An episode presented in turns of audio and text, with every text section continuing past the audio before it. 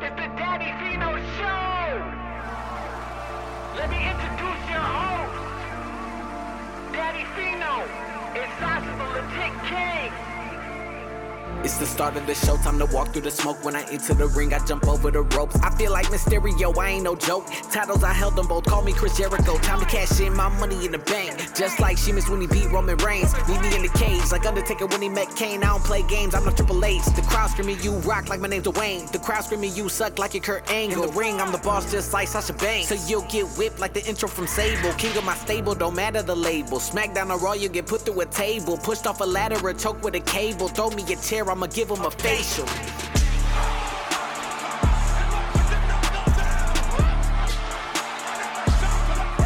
It's the start of the show, time to walk through the smoke. When I enter the ring, I jump over the ropes.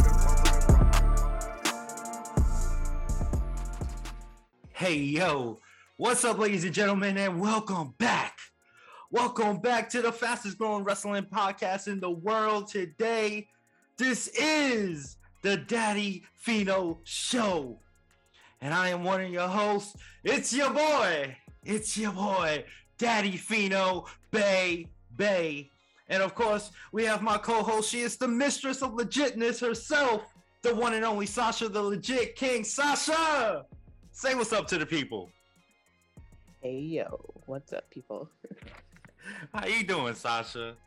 I'm doing okay. I sound a little off. I have a tiny little cold, but other than that, I'm here because I would not miss this show. Of all the shows that we've had, this is the show that I would not miss. So I'm doing pretty good. Hell yeah, because this is the one year anniversary show. Woo! One year. Uh, it's it's amazing. It's it's it's amazing. It's crazy. It's I just feel good. I feel. I mean, did you hear the? Be- we got new intro music. We have an official intro song. Shout out to my boy, God Boy Jay from Chicago. My boy, that's my homie, my brother.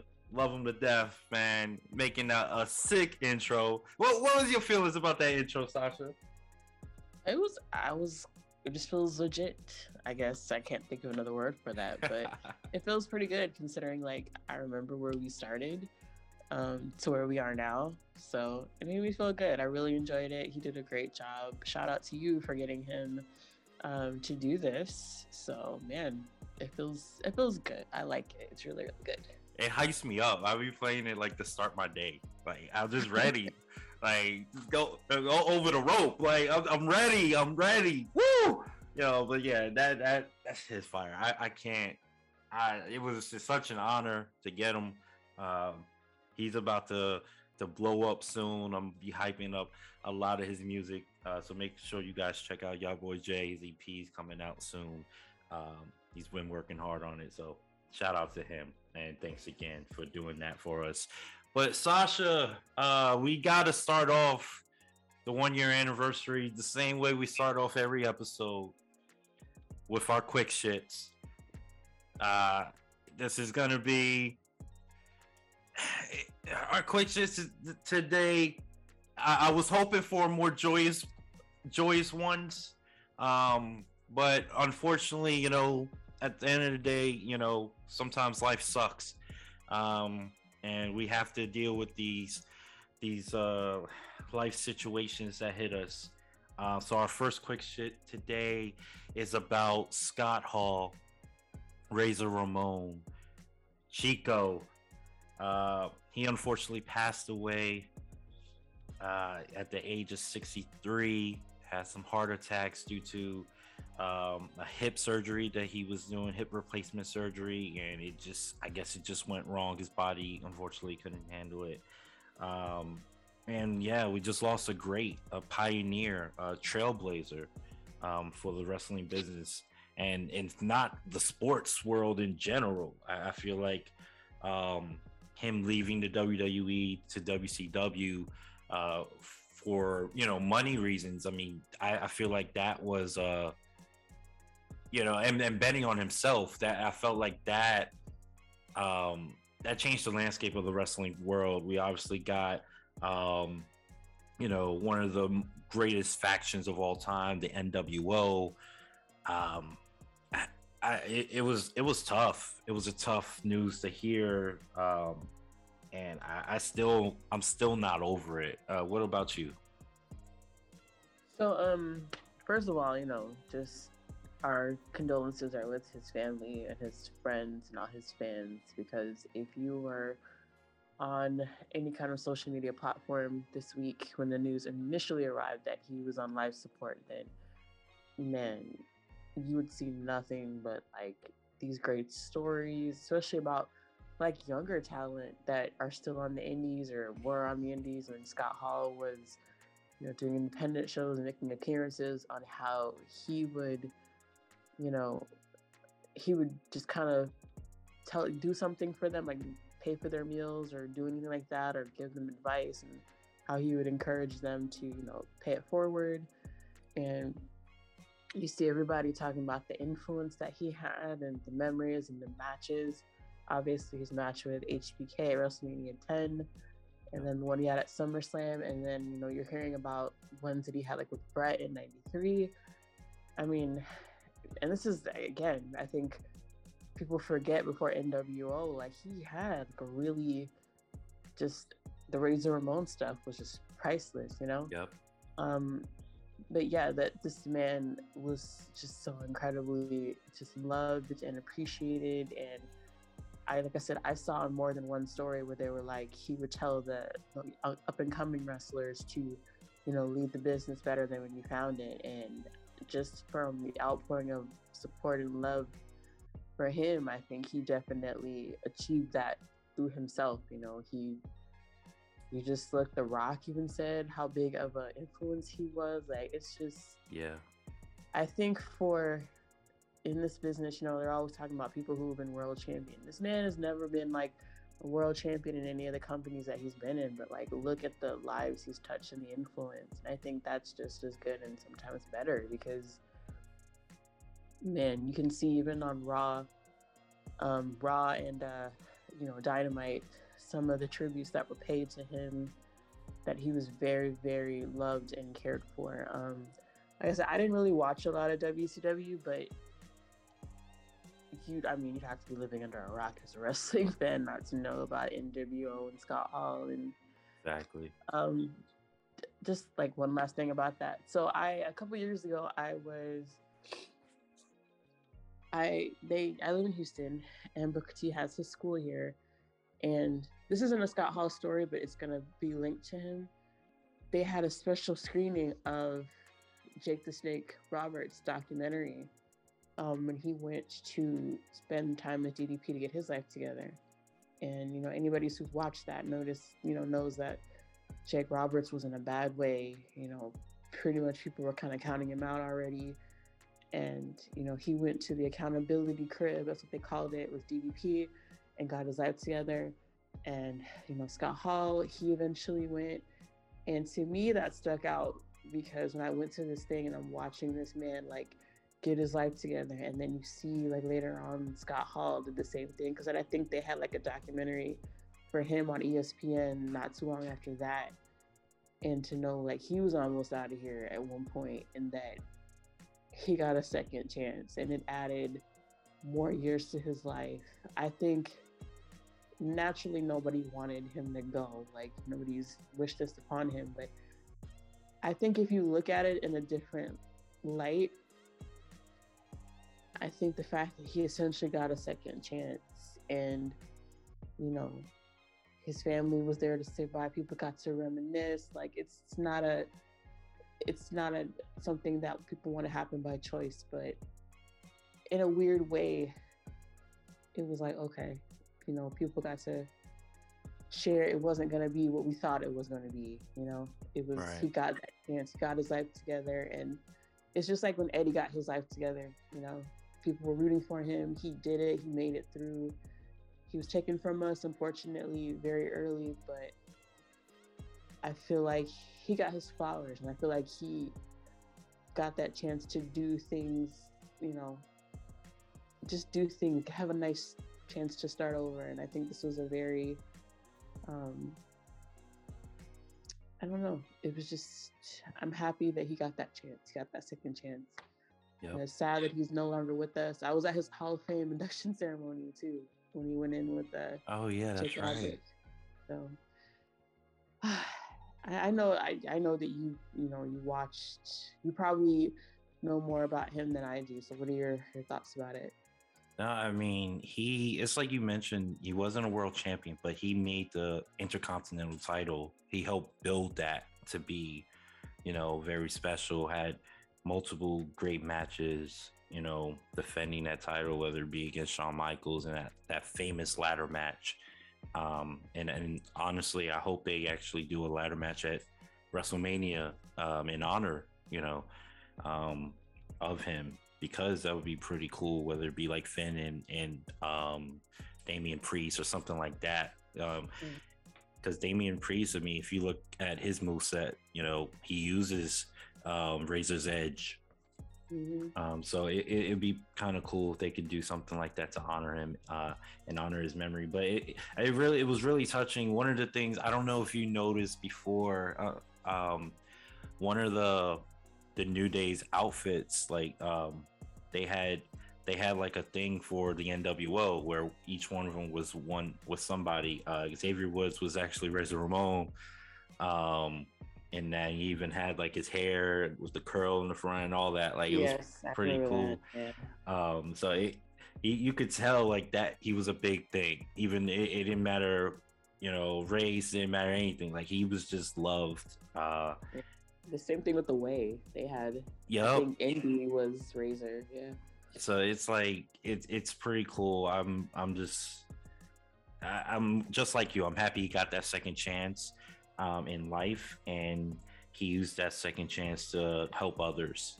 Um, so you know that's you know that I think that's all you can ask for. You know, um, it's obviously unfortunate he's gone, but his memory is still going to live on forever. His impact on the business is going to last forever.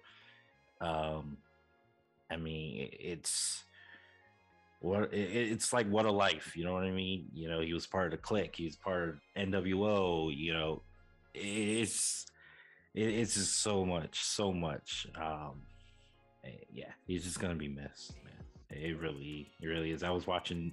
I posted a lot of videos um, of him. You know, as Razor Ramon, and I, I love that he came out to Ready or Not by the Fugees and stuff like I that. I did see that. I didn't know that until this week. I had never seen that before. So But- like that's that's pretty dope. And he like the crowd went crazy. Like they hear that music, and then he came out with it. It was just it was beautiful. It was awesome. It was it was really really awesome. So I, yeah, it, he'll be missed.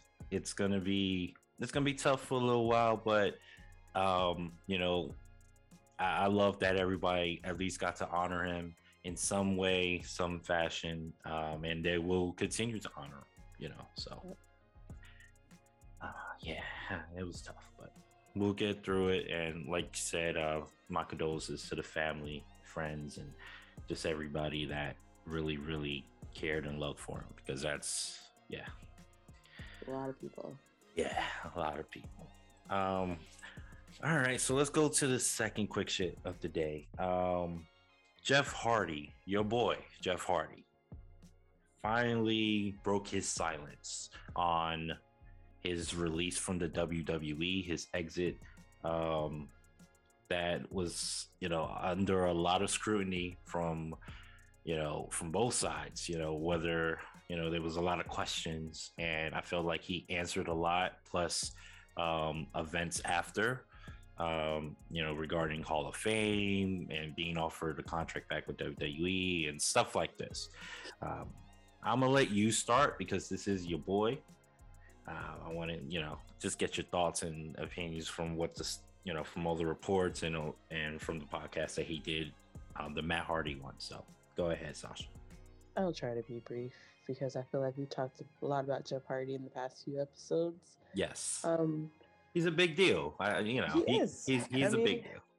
and that that comes through in the interview like he says um so jeff talked on matt hardy's podcast about you know basically he just like you said addressed everything that's been in the news about him um about how when he walked off you know during the match at a live event and how you know he wasn't impaired. There's nothing wrong with him. He just he just left. I mean, and it was a lot of the things that he said. You know, Jeff doesn't really seem like the kind of guy. He's just kind of you know he's kind of himself. He comes, he, you know, he just doesn't seem like a big.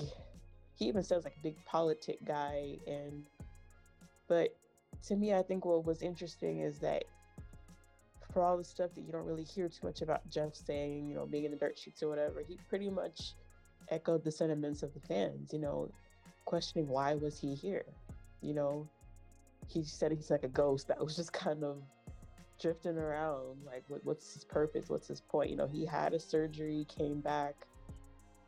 He was supposed to come back in front of the crowd. You know, he came back to, you know, nobody. Um, as a Jeff Hardy fan, you know, I was pretty I was kind of disappointed in how um, they used him because it seemed like outside of the ladder match that we had with you know Sami and AJ, you know, going all the way to his feud, um, not not even his his feud, his match at Survivor Series is you know in 2021, like it was really kind of hit or miss with Jeff. Like they'd use him, they wouldn't use him.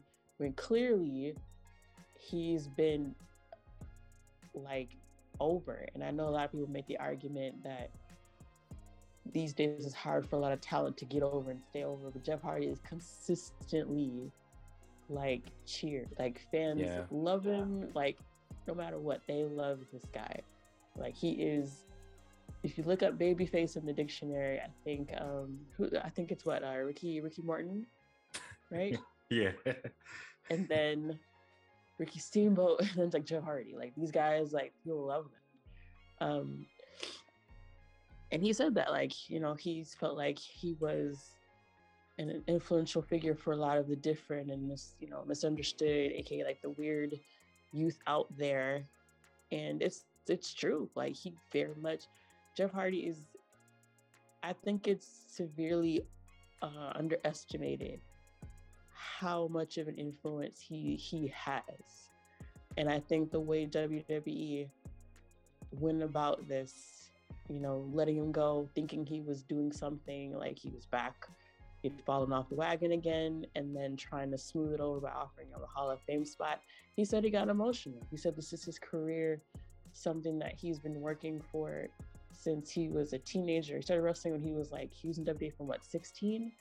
Yeah, and he's going something like that. Be, Right. He's going to be what, 45 this year? It's almost 30 years. Mm-hmm. Think about it. Like Taker's been doing the 30 years, you know? Um, you know, he was like thinking about his wife and his daughters, the whole world saying XYZ about him, how he's, you know, maybe falling off the wagon, maybe he did it on purpose to get fired. And he just said, you know, I got those two people at home who care about me and they love me and they understand me. I don't have to worry about what the world says. And how when they offered him Hall of Fame, he was like, you know, why now? It just came off kind of like a, a tactic to get him not to go to AEW. And I felt that was disrespectful. If you're gonna off, if you're gonna make that mistake, I think the respectful thing WWE should have done was, you know, apologize to him if they, I don't know if they did, apologize, you know, admit they were wrong, for firing him under those circumstances. I understand at the time they're worried, but I think firing him was a little much. And then if he, and then kind of taking that L, you let him go. You didn't. I feel like you didn't go about it the correct way. If you wanted to go to AEW, you take that L, wish him the best, you keep that door open and then when the time is right, put him in the Hall of Fame. Don't use that as a way to try to lure him back. Because to me, that was a control move, and that's not fair. And I feel like for everything that he's done for this business, he didn't deserve that. So that's, I think that he was absolutely right to be emotional like that. Because if it was me, I'd be pissed. You know, yeah. you've given so much yeah. to it. You you made your mistakes, but who who the hell hasn't?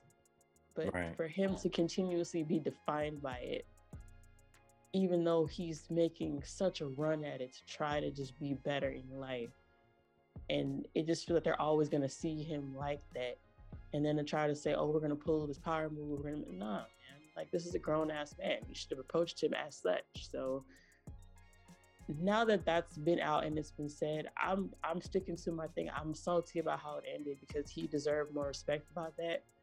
I think given time, you know, he'll him and Matt have to be in the Hall of Fame. It'll be a damn shame if they're not in there. But I think, you know, he says he has a couple years left in him. He's in good shape. He felt like he was kind of wasting this last run in WWE because they really weren't doing anything with him. He was over Survivor Series. I mean, man, people were totally in the Jeff, and it was an opportunity that was missed. So, I mean, I'm surprised he was this open and candid about it. But if anything, it kind of cemented like y'all did my boy wrong, and I don't appreciate that. But Right. Yeah. Yeah. No, for sure. And I, I think the thing with me too. So I, I I disagree with the the way he should have. I don't think he should have just left the ring. Although I get yeah, it, I, yeah, but um, you know, there's better ways to do it. Um, but at the same time, uh, yeah, you're 100% right. Uh, definitely after hearing him talk about it, um, I, I see his point. He was, you know, and I, I see your point too from you know from previous episodes when we talked about it. Like I, I get it. Um, yeah, they were wasting it. You know, you mentioned the the Survivor Series thing. Uh, we've always said that. All right, well, him against Roman, that's got to be. You know, if you do that, that means he's like you're putting him up there as a contender for potentially facing Roman. He's gonna lose to Roman, but it didn't matter. It was just to put him in that spot and that uh, to give him that extra, you know, just it, to put us someone that's over to give. Then that's like a actual person that whether we know he's gonna lose or not, we People know him. people care about him and people are gonna care about that match. That's a big time match. Um, but yeah, you know, at the end of the day, man, I yeah, I, I think it was wrong for them to offer the the Hall of Fame. You know, it's like you said, it was like a control thing. It was the wrong time, wrong place to do it. You know, you got to save that from something for so years go by, um, because yeah, if you if you're saying that's a slap in the face, I could definitely see that. Um, they didn't. a- At the end of the day, it came down to a trust, and I feel like they just didn't trust them, which is why they prematurely released them, and that's just unfortunate. Um, you Yeah. would think that he would have gained um, that some trust within the company, especially with Vince. Um, I'm, Yeah. I'm really shocked that Vince didn't do didn't do better with that. yeah, Um, you know, I, I I wish they would have treated him something sort of like what they do with Mysterio. Like Mysterio is being used, maybe not the way you know everyone would like Mysterio to be used, but he's with his son, and there actually been, you know, he's actually been out there and been credible, and he's won tag team titles. Like you know, I think he won it twice with his son, or some, or at least once. I know that it was at least once. You know, they he was giving some light. So I wish Jeff would have got something similar. Um, the only thing memorable from Jeff Hardy's last run, you mentioned that that triple threat uh, ladder match. Um, I would even say the things with Sheamus that he did. Um, I thought that was pretty good. Um, and then the Survivor Series, but they didn't use him better than they should. Um, even if it was just to put him in a spot where he's pushing he's helping like the the future.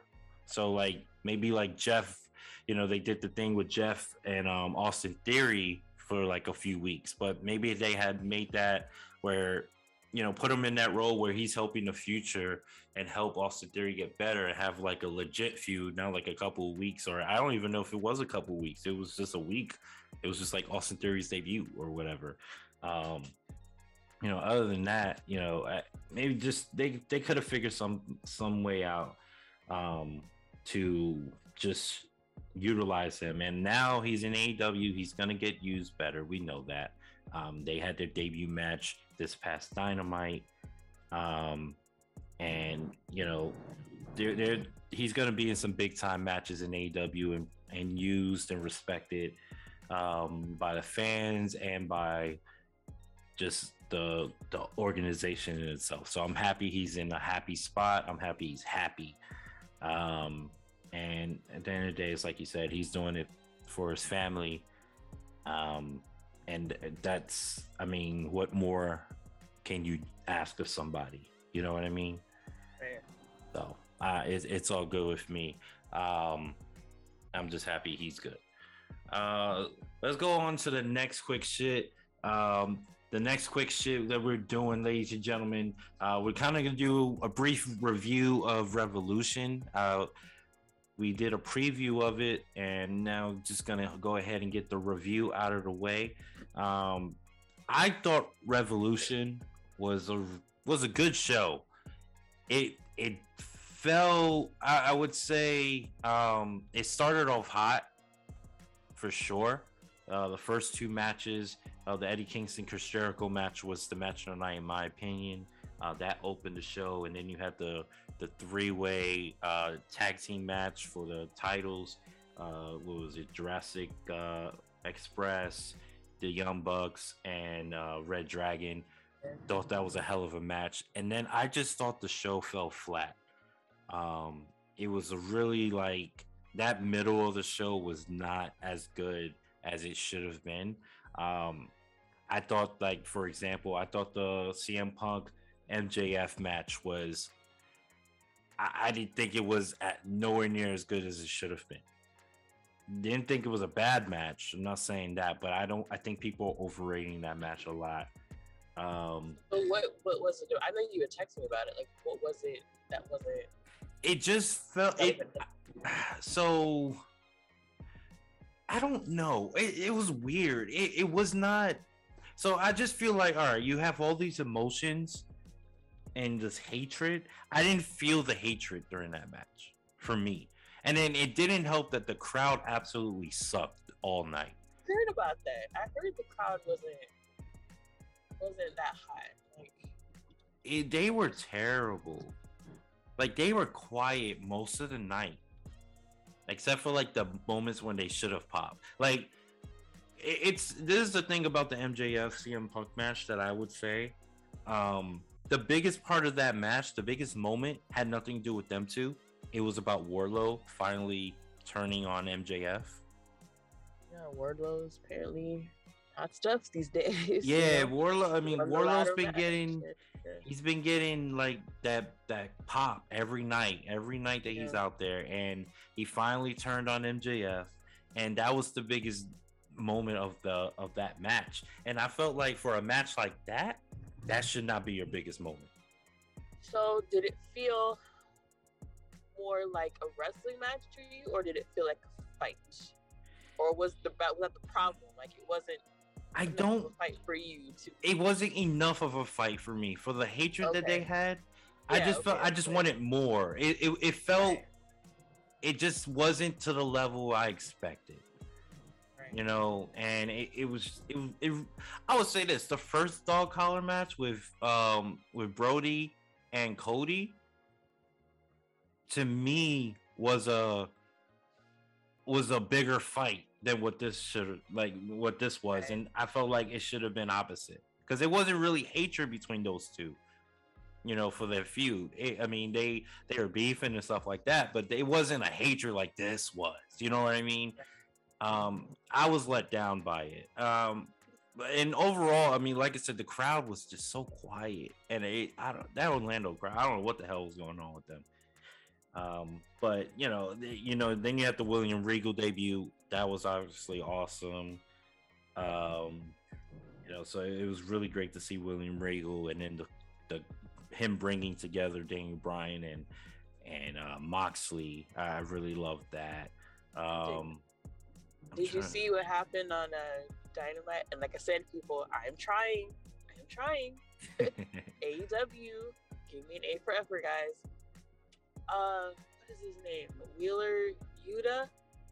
yeah you After the yeah the tag match, uh-huh how he tried to, you know, I saw the uh, I saw it happen live, and then I saw like the gif of it later when uh, Regal slapped him, and just like Brian Daniels like kind of like appeared in the frame afterwards, like. You know, what you gonna do? And I was just, it's, it, was, it was great. It's interesting. Like I said, I didn't know this person beforehand, and now I'm instantly interested because I'm like, oh, okay. hmm So yeah, and then William Regal was hilarious on commentary. If you guys hear, like as soon as I like came down with them with uh, Danielson, he kind of walked off to the side. I was like, "Oh, he's gonna be on commentary." This is good shit. and he was. So um, it was really good. What did he say? He's like, "Where's the?" I guess when um, Yuta and his name Chuck Taylor yeah, came Chuck out Taylor. with Darby Allin and Danhausen, he was like, "Who's that evil waif there?" And like, "Oh, Danhausen." So I, I that kind of made me laugh. Um, so I'm I'm glad that he's there. I was actually like in the middle of listening to his podcast with Chris Jericho when he had all his health problems and everything, and I'm not done. Um, but just from what I'm hearing so far, it's it's good that he's back and he's definitely gonna add something to AEW. So I'm looking forward to that. So that's pretty cool. For sure. And by the way, speaking of that podcast, screw Dave Meltzer Oh no. because Meltzer was talking about his health issues and and um, basically saying that his he, he's in serious health issues and stuff like that right now.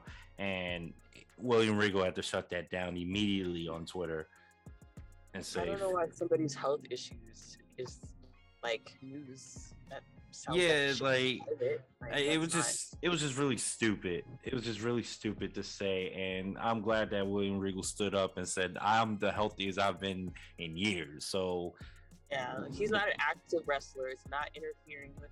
Because I mean, think about it. Before he even said anything, like, how many of us knew that he basically had been given like hours to live? You know, like nobody Yeah, knew that. no one So knew he that, said He right? was working in NXT. You know, we know we didn't see him very often. You know, he was on his GM and everything, but nobody knew that. It wasn't to us. It wasn't interfering with his duties. So why is this- Exactly. The only time we saw him is when he came out to say "War Games." That's it. He was bringing in talent, so I don't see why Yeah. this is fine. But okay, yeah. So I, yeah, screw you, uh, Dave Meltzer. I, I'm motherfucking Dave, as I call him. Uh, but yeah, man, it's just good to see uh, William Regal in AEW. It, that's gonna bring a lot to, like you said, and I'm definitely hyped for that. Um, and just you know, overall, man, I I, I did enjoy Revolution.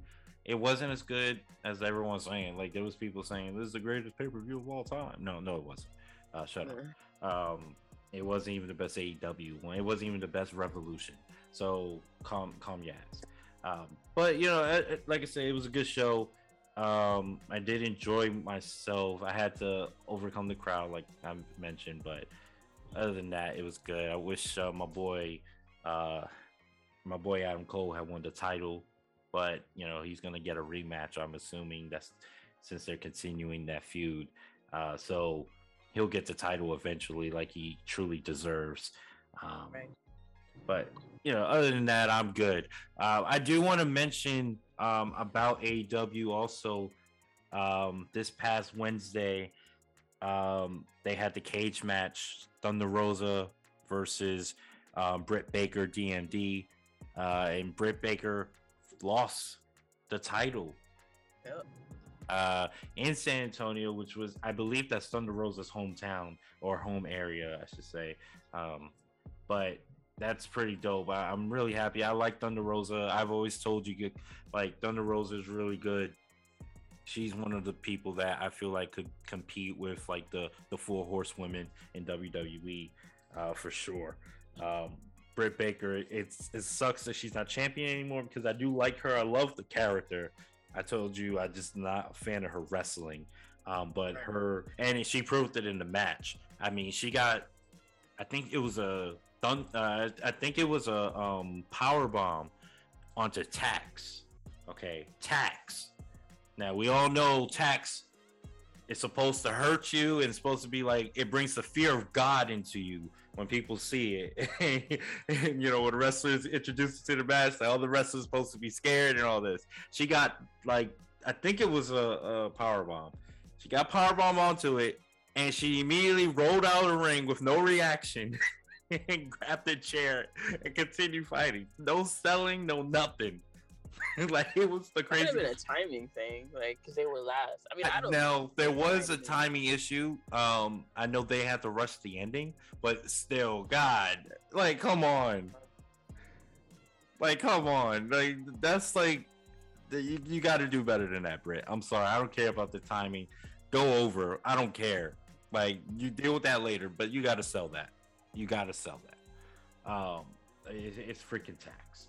But you know, other than that, man, I, well, it's gonna be inter- interesting to see Britt Baker without the title uh, again and see how more development she's going to be as far as a character, how to develop that character um, even more, make it even more special. As now she'll be, I would assume she'll be chasing the title, um, and you know it's going to be a different role for her too.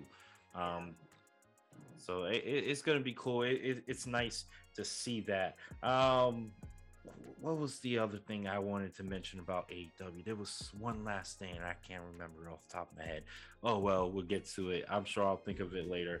Um, but Sasha, uh, you know, so we did have, like I said, actually, never mind.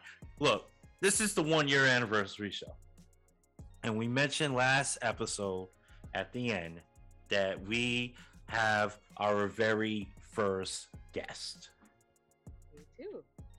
And I, I just feel I'm so hyped for this. I mean, be, before we even get to him, ladies and gentlemen, before we get Sasha, what, let me ask you this because I, I guess we gotta have some.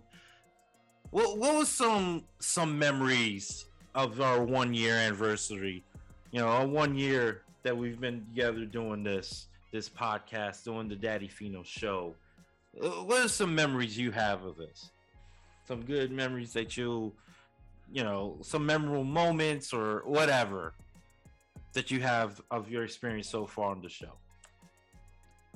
So, on a personal note, just the fact that we're even having this conversation right now about this is huge to me because I don't know if I told you this. Right after our like first or second show, um, I was feeling like very self-conscious about like whether or not I was gonna be able to do this with you because it just felt like there was like so much going on and just like man I don't know if I can give you the commitment to show the commitment that it needs. I just didn't want to like and I think we did talk about this an extent like I didn't want to disappoint you because in the conversations that we had had off you know off camera it was like I could tell your passion for this and how much that you you believe in the show and you just just you know the vision that you had for it. And I was just like, man, I don't want to screw this up. And the fact that you know there definitely was a time where I'm like, man, you know, I wish I could do this or you know, tired this, this and that, but hopping on most of the time like some of that was like the highlights of my week you know getting on and just kind of turning off the world around me and just sitting and talking wrestling. We've had fun, we've had laughs. I feel like I've definitely grown and just feel like, okay, I want to step out of my shell a little bit more because that's not something that I was comfortable doing. And we even talked about that in the interview with our guest. Um, but yeah, that kind of sticks out to me. Just saying, okay, look, committed to something. It's been a labor of love, like trying to get the show off the ground and like I said, this came out of nowhere, and like one year later, we got like a whole damn guest. We got theme music. Like we got people listening. Like this is this is some crazy shit. So I'm just that's been my favorite. You know, I've enjoyed the straight facts predictions. I've just enjoyed learning my voice. Like that's why you know my, my Twitter name and Instagram just like Sasha King Speak is because you know I I'm not a person that comes out of my comfort zone very much. People think I'm just quiet and to myself. So this has definitely been something confidence wise and you pushing me. Because there's been times when you're like, I want you to do this and I want you to do that. And I'm just like, oh no, I just want you to do this. But taught me to step out there. So that's been my outside of doing the show period. That's just something I feel like I've just gained some more confidence from being around you. So I appreciate that and I appreciate you for that. So what about you? So for me, all right. So do you remember there was this segment that they did after the show ended of Monday Night Raw, where they were trying it, it- they were trying to get the Undertaker to do the Spinaroonie, Yeah. and everyone that came out there was trying to just get him to pop, and he Yeah. would not pop. No. It reminds me of me doing this show with you because I feel like each episode I'm trying to get you to do something, whether it be for you to argue with me. Like I'll say something crazy just to like get you to react, and that's like one. That's some of my favorite parts because one episode you did go off, and that was like uh, I'm trying to remember what it was that you went off on, but it was because of something I said. And I, I love the back and forth because that's that's like hilarious to me. I love arguing, um, and I, I think I think the competition that we have, the straight fast prediction, I, I, I think that that is something that I really uh, do enjoy because I mean, who who doesn't like the a competition? Like for me, I live for that. I, I love competing. I love doing that stuff. Um, but yeah, it, I, I think that's one of the things. The first thing I said was just really one of the the most special parts about it, and that's why I really wanted a co-host because I want someone to I can bring out something out of them that they don't know that they have, and you have a lot more to bring to the table that you haven't brought yet that you will because I'm gonna make you do it. Yes, he is, guys. Trust me. This, this happens all the time. I need you to do this. And my thoughts like, I can't do that. Like I I gave you a task already uh, like this week yeah, he did. He's always giving me ta- tasks, guys. and that task is uh, that's going to lead to something else special and something else. It's just the it's you're starting at the the bottom rung and we're to build ourselves up and it's all to start with me getting you out of your comfort zone. And I, I think that's just what's so special about. That's why this show is so special. And I think one of my other favorite moments too was when we talked about um, the Sasha Banks Bianca match, and um, we we had that whole thing about the diversity in wrestling. That was one of my favorite episodes we did. I think I, I can't remember what episode that was. I want to say it was like four. I think it was. Um, but that was a really special episode. I really loved that one um, because that one I saw a different side of you also. And it really got the people to really like just understand what you like, not only what you see when it comes to wrestling, but they got to like just understand your vision, I guess is the best way, and what you hope to bring. Um, and I- that was just a very special thing, and also so yeah, those are definitely some of my favorite moments for sure. Um, before we get to our guests, I do have one more question, and that question is: What do you see for the next year? What is something that you want to bring for the next year? Um, I definitely need to get this new task that you've assigned to done. So that's definitely first. Um, more guests, um, for sure.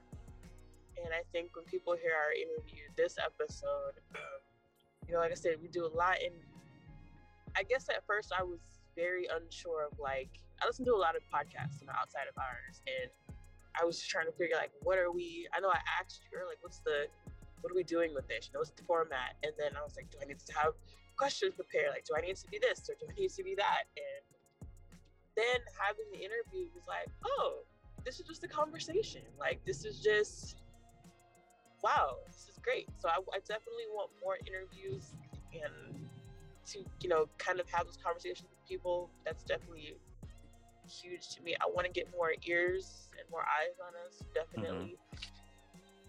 Maybe, just maybe, you know, putting some things on video so they can actually see us.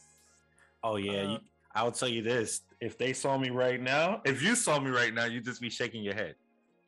Yeah, I got my hair done today. So if today was, if there was ever gonna be a day where I was like, okay, yeah, turn the camera, on," today would have been that day. But I was. I'll tell you this: I'm wearing a shirt I just bought, and all I'm gonna say, you can already guess what shirt I bought. I'm Oh, wearing it for this one year anniversary because I feel like for the last, you know, like 10 episodes, if not maybe longer, I've been repping them because we the ones. Here we, yep, there it is. We the ones. I'm definitely repping the bloodline today on the one year anniversary episode. Uh, and I just want to make sure everyone understands too. Um, the the interview that we did uh, with Coop, uh, the host of the Big Scoop with Coop, um, we did previously record it. Um, so that's why we're mentioning we're referring to it. Um, and we're definitely gonna, we're gonna get to playing that in just a few sec, uh, just a few minutes. Um, but just some of the things that I I, I want to uh, bring for the next year. Um, I want to bring more segments to the show. Yeah. So we have the quick shits, um, and then we always go to like main topics. But I want to add some more stuff, um, more segments, you know, and not segments that we do every episode, just a segment. You know, even if we skip episodes with it and stuff like that, just to bring some more diversity to it. Um, I think one of the cool things, and shout out to y'all boy Jay again, um, because he even said, "Yo, that over the over the rope that he says it that he says in the theme song, you know, we should do like something with that." So I want to bring a a segment called "Over the Rope," and I I'm thinking maybe it could be something where we like we look on like Twitter or just online in general and be like we can find comments or things that people are saying that went over the line, whether it be over the line stupid or over the line just just wrong in general or like I don't know. I was just doing some brainstorming before I hopped I on. like this is an opportunity to get you to rant. exactly, yeah. Because I saw some stupid shit on Facebook earlier today. You don't even want to under, you don't even want to know what I saw. Um, we can go a whole episode on that, so I'm not gonna bring it up. But I, I just want to bring s- different segments to the thing. You mentioned the guests. I want to do that. Um, have more guests on the show, um, and I just want to. I've always said this, and I did. I did get better with it, but I want to get even better. Um, and that's just having a more having more say on social media. I want to continuously be up there. I want people to be hitting me up on social media because of you know something came out. They want to hear my opinion, or if they don't want to hear it, I'm gonna make them hear it. Um, I want to be on social media more. I want to reach out to people, people I don't know, to to wrestlers, to to anyone. I want to start. I want to make sure my voice is heard. Um, you know, not only on this show, but on Twitter, on Facebook, on Instagram, and stuff like that. That is something I definitely want to bring to the table for the next year um, and the years, you know, going forward. Um, I, I think that's definitely um, the right way to go. And I think today's episode with our, our guests is the very first step. And it's going to lead to very big things. Um, like I said, I gave Sasha a task. And once she completes that, I think that's going to be step two. Um, I, I'm actually going to an indie show tomorrow. And that's going to hopefully lead to step three and four. So I, we got moves for you people. We got moves that we're trying to do to make this show, you know, better and to just put ourselves even more in the limelight than we already are because we're already the, one of the fastest growing wrestling podcasts in the world. You know, the numbers don't lie. That's a straight fact. And that's just the way it is. So I, I can't I can't wait. Um, but ladies and gentlemen, it is that time. It is that time that we get to the interview with our our first big interview. Uh, this was a very special thing to do, and I almost like honestly after the interview, I almost had a tear in my eye um, because I was just so happy after it. I thought it was so great, and I can't wait for you guys to hear it. Um, Sasha, any last things before I play the interview? No, I I hope everybody likes it. I loved it. Um, it was like I said, I wasn't sure because it was like our first official interview. Um, I know I interviewed my husband, but I mean he'll be okay. This is like the big one though. um, it felt like a conversation. It felt like three people who have a common love for wrestling just talking about it and just getting you know i didn't know coop before i only knew him through what you said i had never talked to him before and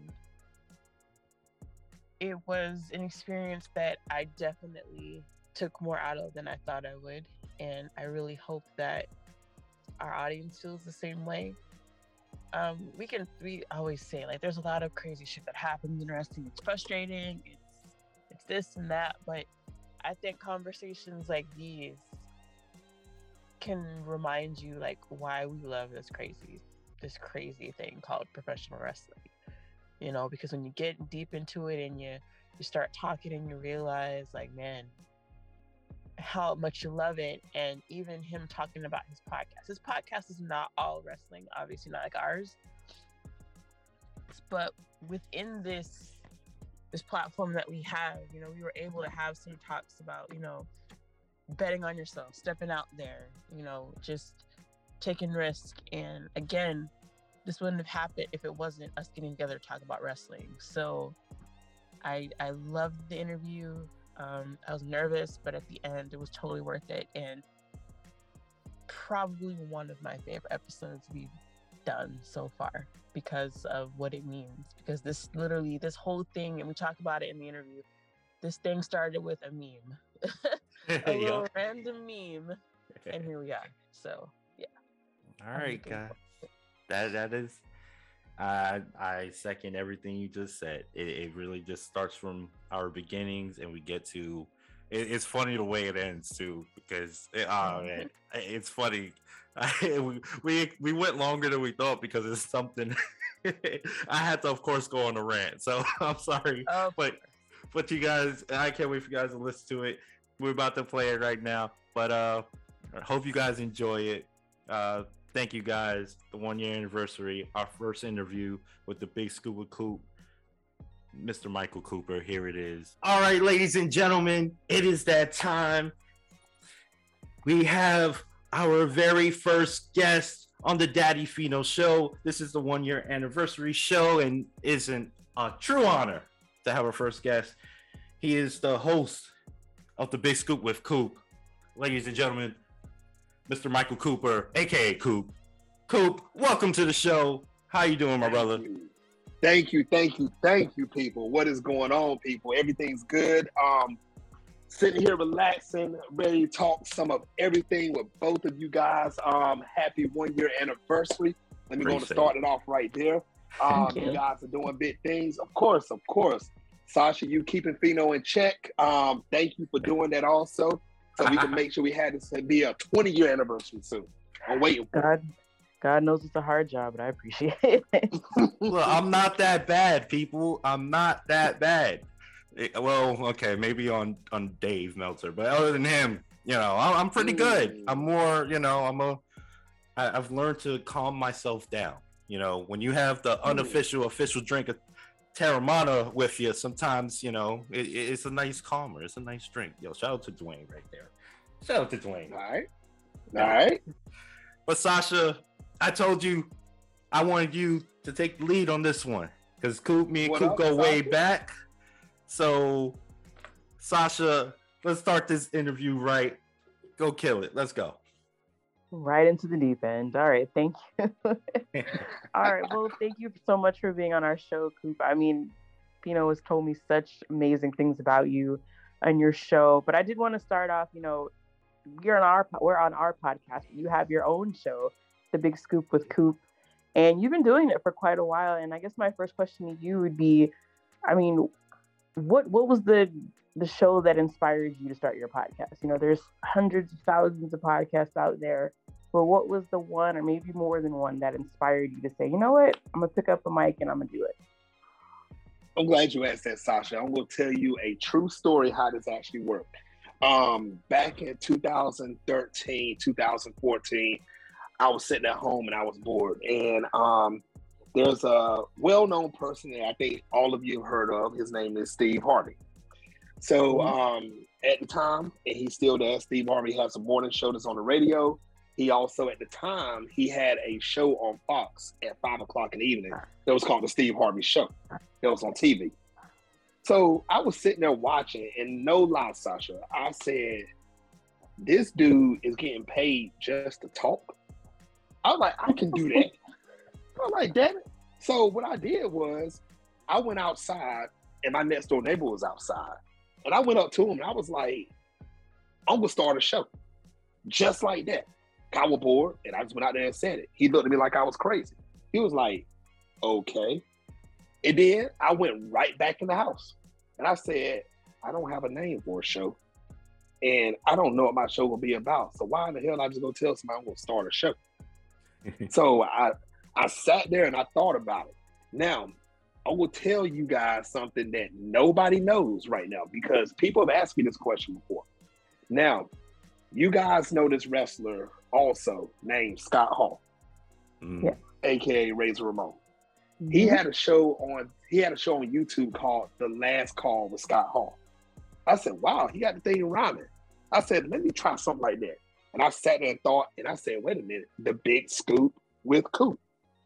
So I was like, okay, I have a name for the show. Who in the heck is gonna be on my show and what I'm gonna talk about? So I just came fresh off of a movie, off of a um an indie movie that I did. It was my very first movie um back in 2014. I said, let me interview the film director. So I interviewed him for my very first episode. And then the second episode and third episode, I interviewed some of the actors and actresses on the show. So, um, and this is what's gonna kill me right here because people are hearing this worldwide. So I reached out to a publicist in California. I've only done three shows at the time. And I talked to that lady and I told, I made it sound like I've been doing this for 15 years. She didn't do no, um, she didn't do no research on me. I was like, yeah, I've been doing this show, blah, blah, blah, blah, blah. And next thing I know, she was like, okay, I'm gonna give you the, um, I'm gonna, I'm gonna send you some people. So they sent me the lowest people. And um, I interviewed them, killed it. And then that's how the magic started for more people in Hollywood and everything to come. And that's how other people started coming into the show. And then next thing I know, three episodes turned to nine seasons later. Wow. And that's how you got the big scoop with Coop. Yep. He, he used No, some of that wrestling Nobody knows that. background. He used that wrestling back to sell it. Oh, there you go. Yeah. Doing that promo work. I got you. Very good. Yeah, I had to. I And I had think to. yeah, I think it's cool that you actually, you know, you went, you got up and you went and told somebody. I think it's different when you actually can say it out loud. You know, even though your neighbor probably thought, like, what's he talking about? You put it out there in the universe. Now you feel like you had to make good on it. So that's pretty awesome. hmm hmm So I mean, nine seasons. I mean, we're come we're celebrating our first year.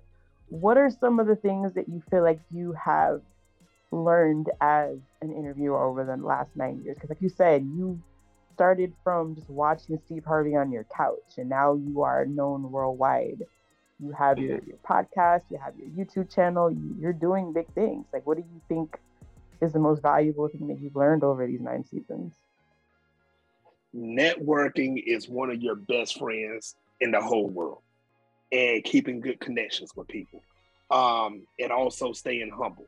So the thing is, you see, like for example, um, your your partner in crime, Sasha Fino. This dude right here, if he feel like he gets something right about wrestling, you're not going to hear the end of it. You're not. Let a prediction come true. Let a prediction come true. I mean, according to hit in the our, our prediction thing, I mean, I'm winning. So, but I, I see what you mean. Though. Oh, ooh, okay. I got look, I got one more show to shut that down. And it's it's gonna happen. I'm gonna I'm gonna come back. Okay. I got cheated. All right. I got cheated. And that's a long story. I'll let you continue, but I got cheated. Let's just say that. Call it what you will. But go ahead. Chris, Okay. sorry. Okay, so I, I guess he he got the little '97 Survivor Series happen to him. He Yeah, got exactly. I got screwed. Okay. I, am Bret Hart right here. I'm trust me. Uh, Okay. Huh, okay. Mm. So so you calling Sasha HBK Yeah. It was, it was an inside job. Or- it was or- definitely or or she Vince? no, no. Which- which one is She's Sasha? she's she's she's definitely HBK because she acting like she didn't know. She don't know about it, but she know. Oh, She didn't plan it, but she Okay. know It's cool I'll, though. I'll, listen, I'll deal with you Hmm. later. Coop, let's get back to you. I got you. I got you. I got you during the being- shit. I got you. Let's go. So being networking and being humble, I will let you guys know if you use those two things, your shows are going to last forever. Um, when you network with other people and you learn them and you stay in contact off and on with them, um, they can open a lot of doors, um, a lot of opportunities. Also, being humble for every show that you've done and be grateful for what you've done. That right there would show the humble side and have other people want to come to you and work with you. So I could never be the I could never be the big headed person to say, guess what I had on my show? Blah blah blah blah blah. I know him and I and you don't know him. I can't do that because what you have to realize is the people that's been on your show, if they're multimillionaires or they're so famous and blah blah blah, that don't make you famous or a multimillionaire because you know the person. So you you got to stay humble, and that's what opens more doors and also, like I said, the networking. The networking's got it. The networking is big. Don't think that you have to have a very big name on every episode because things can happen because you don't know who knows who. And it's a chain reaction. So those are the two big things I got off of it. Love interviewing, love hearing what people telling their story. Um, also networking and staying humble. I could definitely speak to that because he he's been telling me that forever. I mean, just I don't know how many times he he would tell me that. Like, make sure you you do this and you do that and you like staying on top of me. Like I when I told you, you Coop has been like a mentor to me. He was really like the reason why like I changed things up from my original show to make it more of what it is today it's because of just a lot of the lessons he taught me a lot of his past um, experiences. Now i'm using that in what we have today. And I, networking was definitely like his top. I felt like that was like the number one thing he he tried to drive into my head. And i'm working on it. So that Well, I uh, mean, with with that being said about the networking, first introverts like somebody like me, like what would you, what kind of advice would you give for them? Because you know, networking obviously is a huge thing, but it, sometimes it's not easy for people to talk to other people, It's- even if you are, you know, in the business of interviewing or entertainment. Period. Mhm. You know, sometimes it is harder to kind of reach out. So, what kind of advice would you give? Because I, I don't know about this networking thing. Like that kind of scares me. So I will tell you straight up. So let me ask you a question, Sasha. So I will answer your question with a question. When you was in school, I don't care if it was kindergarten, first grade, fifth grade, tenth grade, twelfth grade, when you was new to a class and you saw people in your class, how did you start conversation or how did you um, get friends or associates in school? You know, I'm probably the worst person to ask that because that is I was literally known as the quiet girl. I did not talk to people. You, you may not have, but you had one or two people that you laughed and you smiled and you said, "Hey, what's up?" yeah, th- I mean I was good for, you know, making I literally have like two really good friends, one from middle school, and one from Mhm. high school. And I honestly don't even remember. I think we were in class and we laughed at the same joke and then it was just like, "Oh, hey, we're best friends." And 20 years later we're best friends. So, but I See? mean, yeah, we just kind of yeah maybe laughed and looked up at the same time and we were like, oh, or you know, we were freshmen and sophomores with underclassmen and we just had to stick together. But other than Right. that, no, I was the quiet kid. So Yeah, and see, Wow. oh, well, I was just gonna say. I mean, I, I I don't even remember how me and Coop became friends, but I do remember something. Someone said something about wrestling. I just know that, Yeah. and it was just I Mhm. heard that just a word. I don't know what it was, the exact word, but I heard it. I joined in, and boom. So like it, it was just finding that something that you can relate to for me at least that that's where it opened that door Right. And that's true. That's true about me and Fino. That's very true. Um, and it, it's been going strong ever since. But to answer your question, Sasha, um, what you did in school was networking. You see, it, it may seem scary now doing it that way now as an adult, but believe it or not, if you just walk up, a simple hello, tell them who you are, and tell them about the show or whatever you're doing. And trust me, that's going to spark some type of conversation. And that conversation, you never know where it's going to lead to. So you don't have to come in and, and, and pull a Fino. You you just heard how his intro was. Yeah, I ain't saying come in doing cartwheels. Just walk up, settle, hello. Uh, my name is Sasha, blah, blah, blah. And and just go that route. Cause I'm telling you, even for an introvert, if you if you just introduce yourself and you show your side of who you are, I promise you, there's if it's out of a hundred people, at least 10 of them out of a hundred is going to be like, I can get down with her. I know somebody's doing something that she's doing, or I know somebody be a perfect fit for her for doing X, Y, Z. So try just a subtle introduction to yourself. Introduce yourself. Tell them what your interests are. Him or her what your interests are. If it's business, personal pleasure, whatever, just just do it that way. And trust me, that's what's going to actually spark it.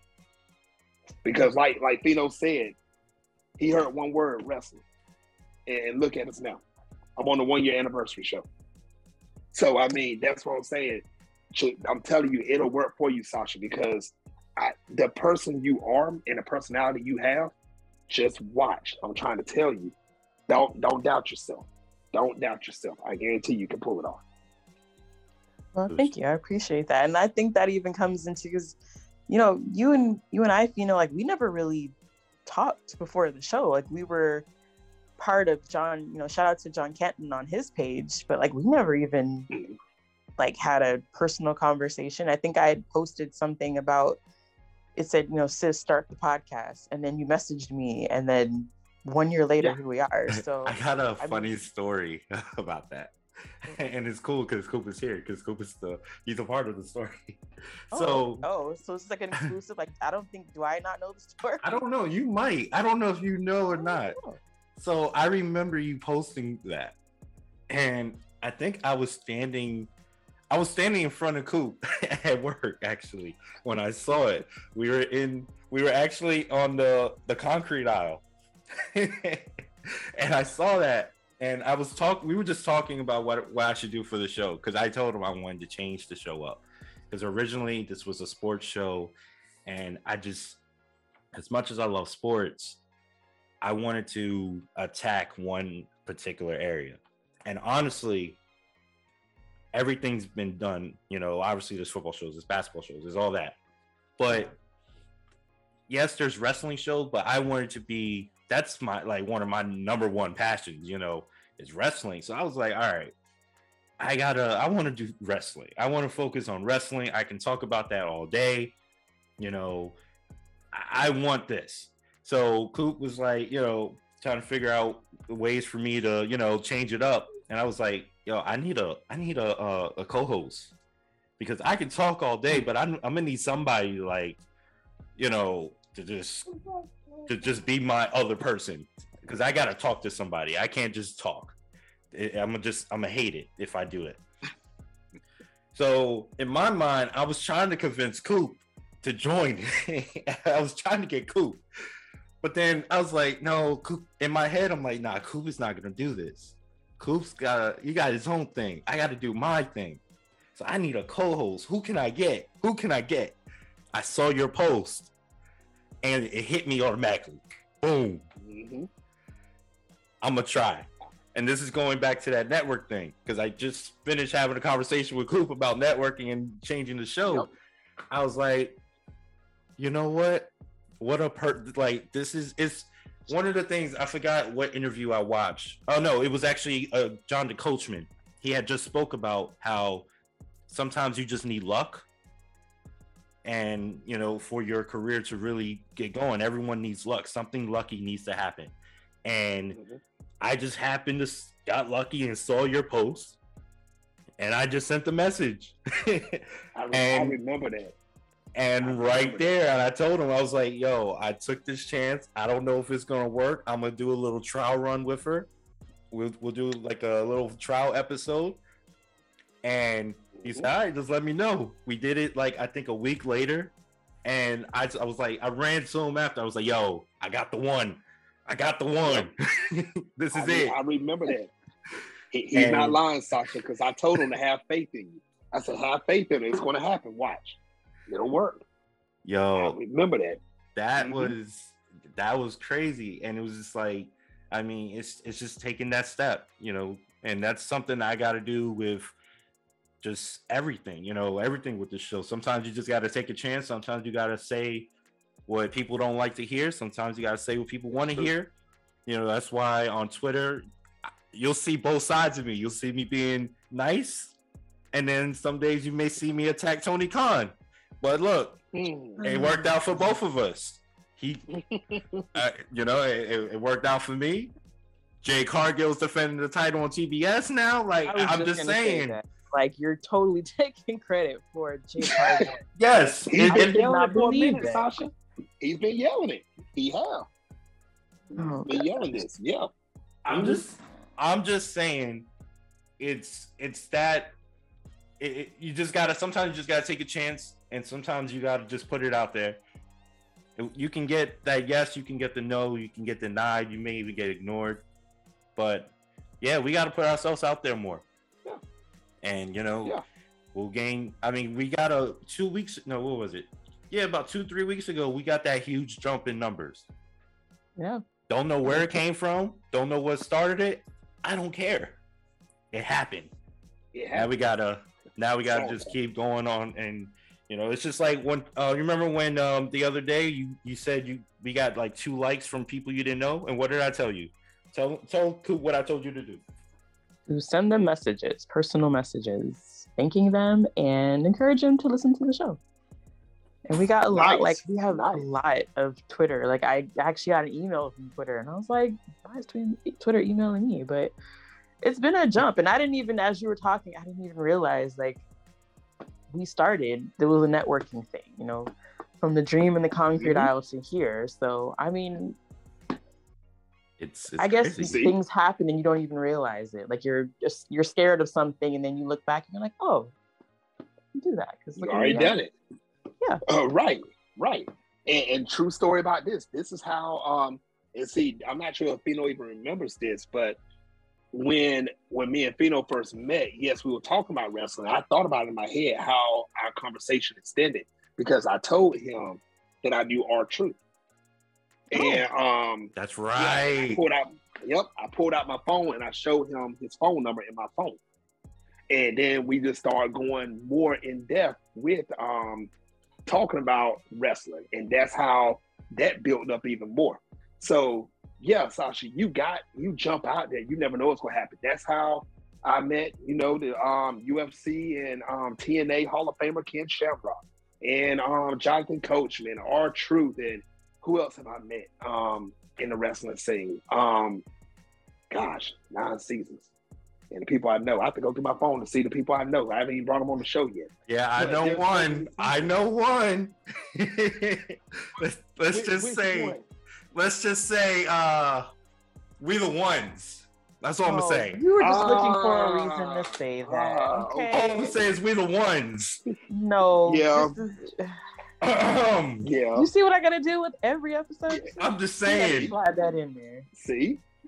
Look, Yeah. I, I'm just saying. I, I I I have a big scoop. I'm just saying. I know something. happened. That's all I'm Let's go saying. back to Coop, man. Okay, you and your scoops. Go. Let's go back. To okay, so you said that you, you know, you and Fino bonded over wrestling. So I mean, let's let's talk wrestling. You know, Okay. We're all Okay. three of us are clearly big wrestling fans, and just quick insight, like, how did you get into wrestling? Like, what what is your story? We all have one. What is your right. I'm a wrestling Well, fan see, story?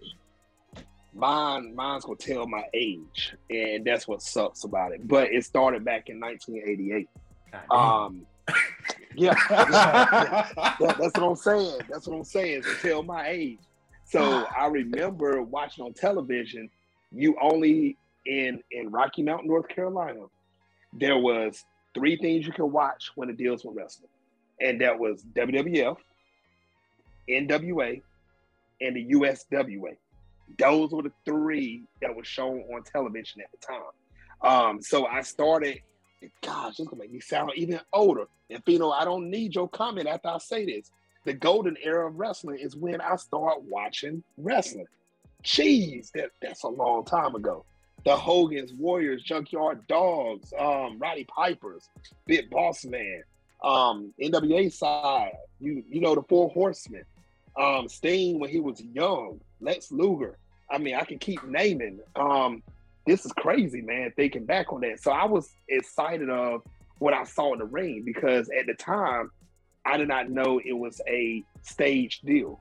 Yeah, I know that's a bad word to say in wrestling, but still, um, I, I was intrigued on what I saw. Um, I remember Earthquake. Y- y'all remember Earthquake and Typhoon? Yep. Have Yes. Y'all heard those names? Okay. Yep. Mhm. I remember them coming out jumping Hogan. They they were they I, I was amazed about that. Hogan getting up from all of that beat down and shaking and walking around shaking around with his arms and beating down both of them. Um, Warrior coming out to the music. I mean, that intrigued me and that had me going um from 88 to 2019 or 20. I don't want to talk about that era. Oh my gosh, but I know it's gonna come up anyway. Thunderdome era killed me.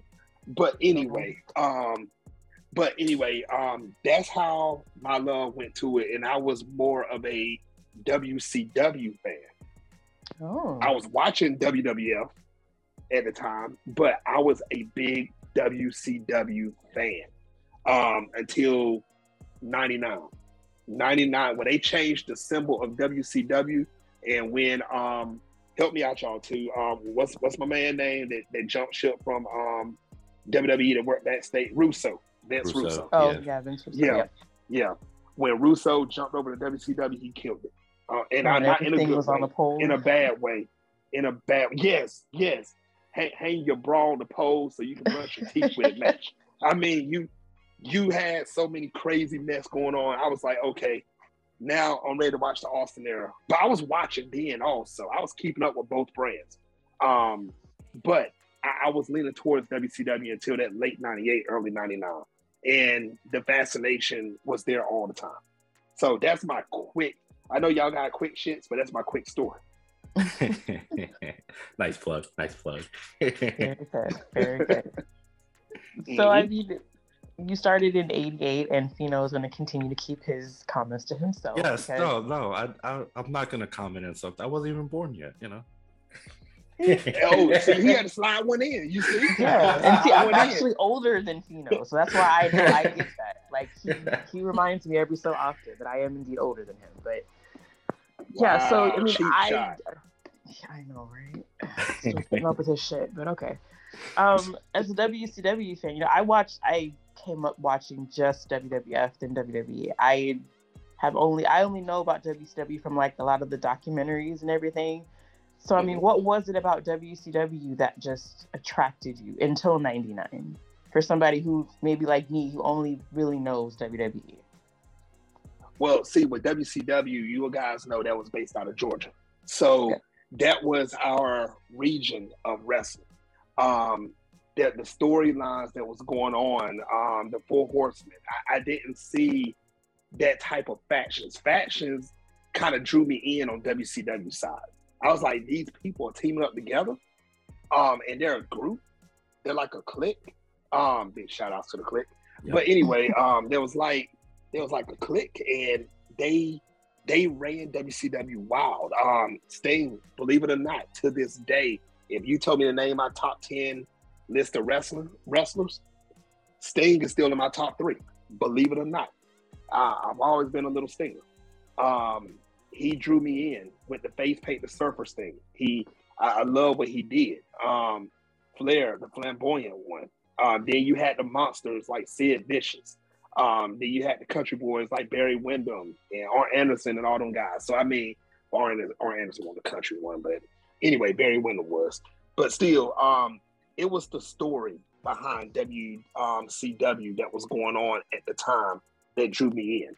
Um, WWF, and you guys have to admit this. You know, going from '88, let's go all the way up to about '93. It, it was, it was like the cartoonish era for them. Yeah. You know, Doink the A lot of Clown, gimmicks. all of that. Yeah, yeah. It was, it was too many gimmicks. um, WCW had their gimmicks, but it was like a overhaul of gimmicks in WWF at that time until they said, okay, we're going to start Monday Night Raw. And that's when the game changed for WWE, right there. That's when it changed. Um, you you had HBK when he was the IC champ, when he was coming out with um Sherri at the time. Um, I love the flamboyant side of that. And I know you asked me, um, Sasha, about WCW, but when you talk about wrestling, I got to mix it in all together. So I'm about to make a big old pot of ugly right now. That's what I'm about to do. So, we love it. Um, yeah. So um, WCW was on my mind. I had the action figures. I mean, I had the complete collection when it came out at the time. Um, I only had two WWF action figures at the time. So um, it, it was just being in North Carolina, kids at school, they were watching more WCW than WWF that I went to school with. And that's how it kind of drew me in, learning more about the stories that way. Okay. Well, I mean, since you started, you know, you said the golden age of wrestling. Let's kind of go to, I guess, current times. Like to you, what's the biggest difference between back then? I mean, clearly the athleticism is a lot different. It's a lot faster. Mhm. It's kind of like Mhm. in comparison to football. You know, it's just a lot faster, um, Right. athletically. But like besides that, what's the biggest difference to you from then to now, as a fan watching? this this will this will sound crazy saying this about wrestling, but it is the realism of it. And what I mean by that is the character itself. They they went from the what you to do, brother, to Roman Reigns coming out being like he seemed like that's who he is in real life. You know what I'm saying? The characters are showing their own persona. And and that's what I like about it. Um also the the matches are more I, I I love the high flying. Um, I love the technical side of it. Um, that that's still kind of the same to a certain extent, but I, I love how the realism plays in. It seems like you saying you can say, you know what, I can get down with that dude. I, I, I like I like what this guy doing. I like what she's doing. I see why she is this person. You know that that's what I love about current wrestling, current day wrestling. Um, you don't have the clowns. You don't have the people dressed up like the Mountie and Big Boss Man, R.I.P. Um, you know, it's just yeah.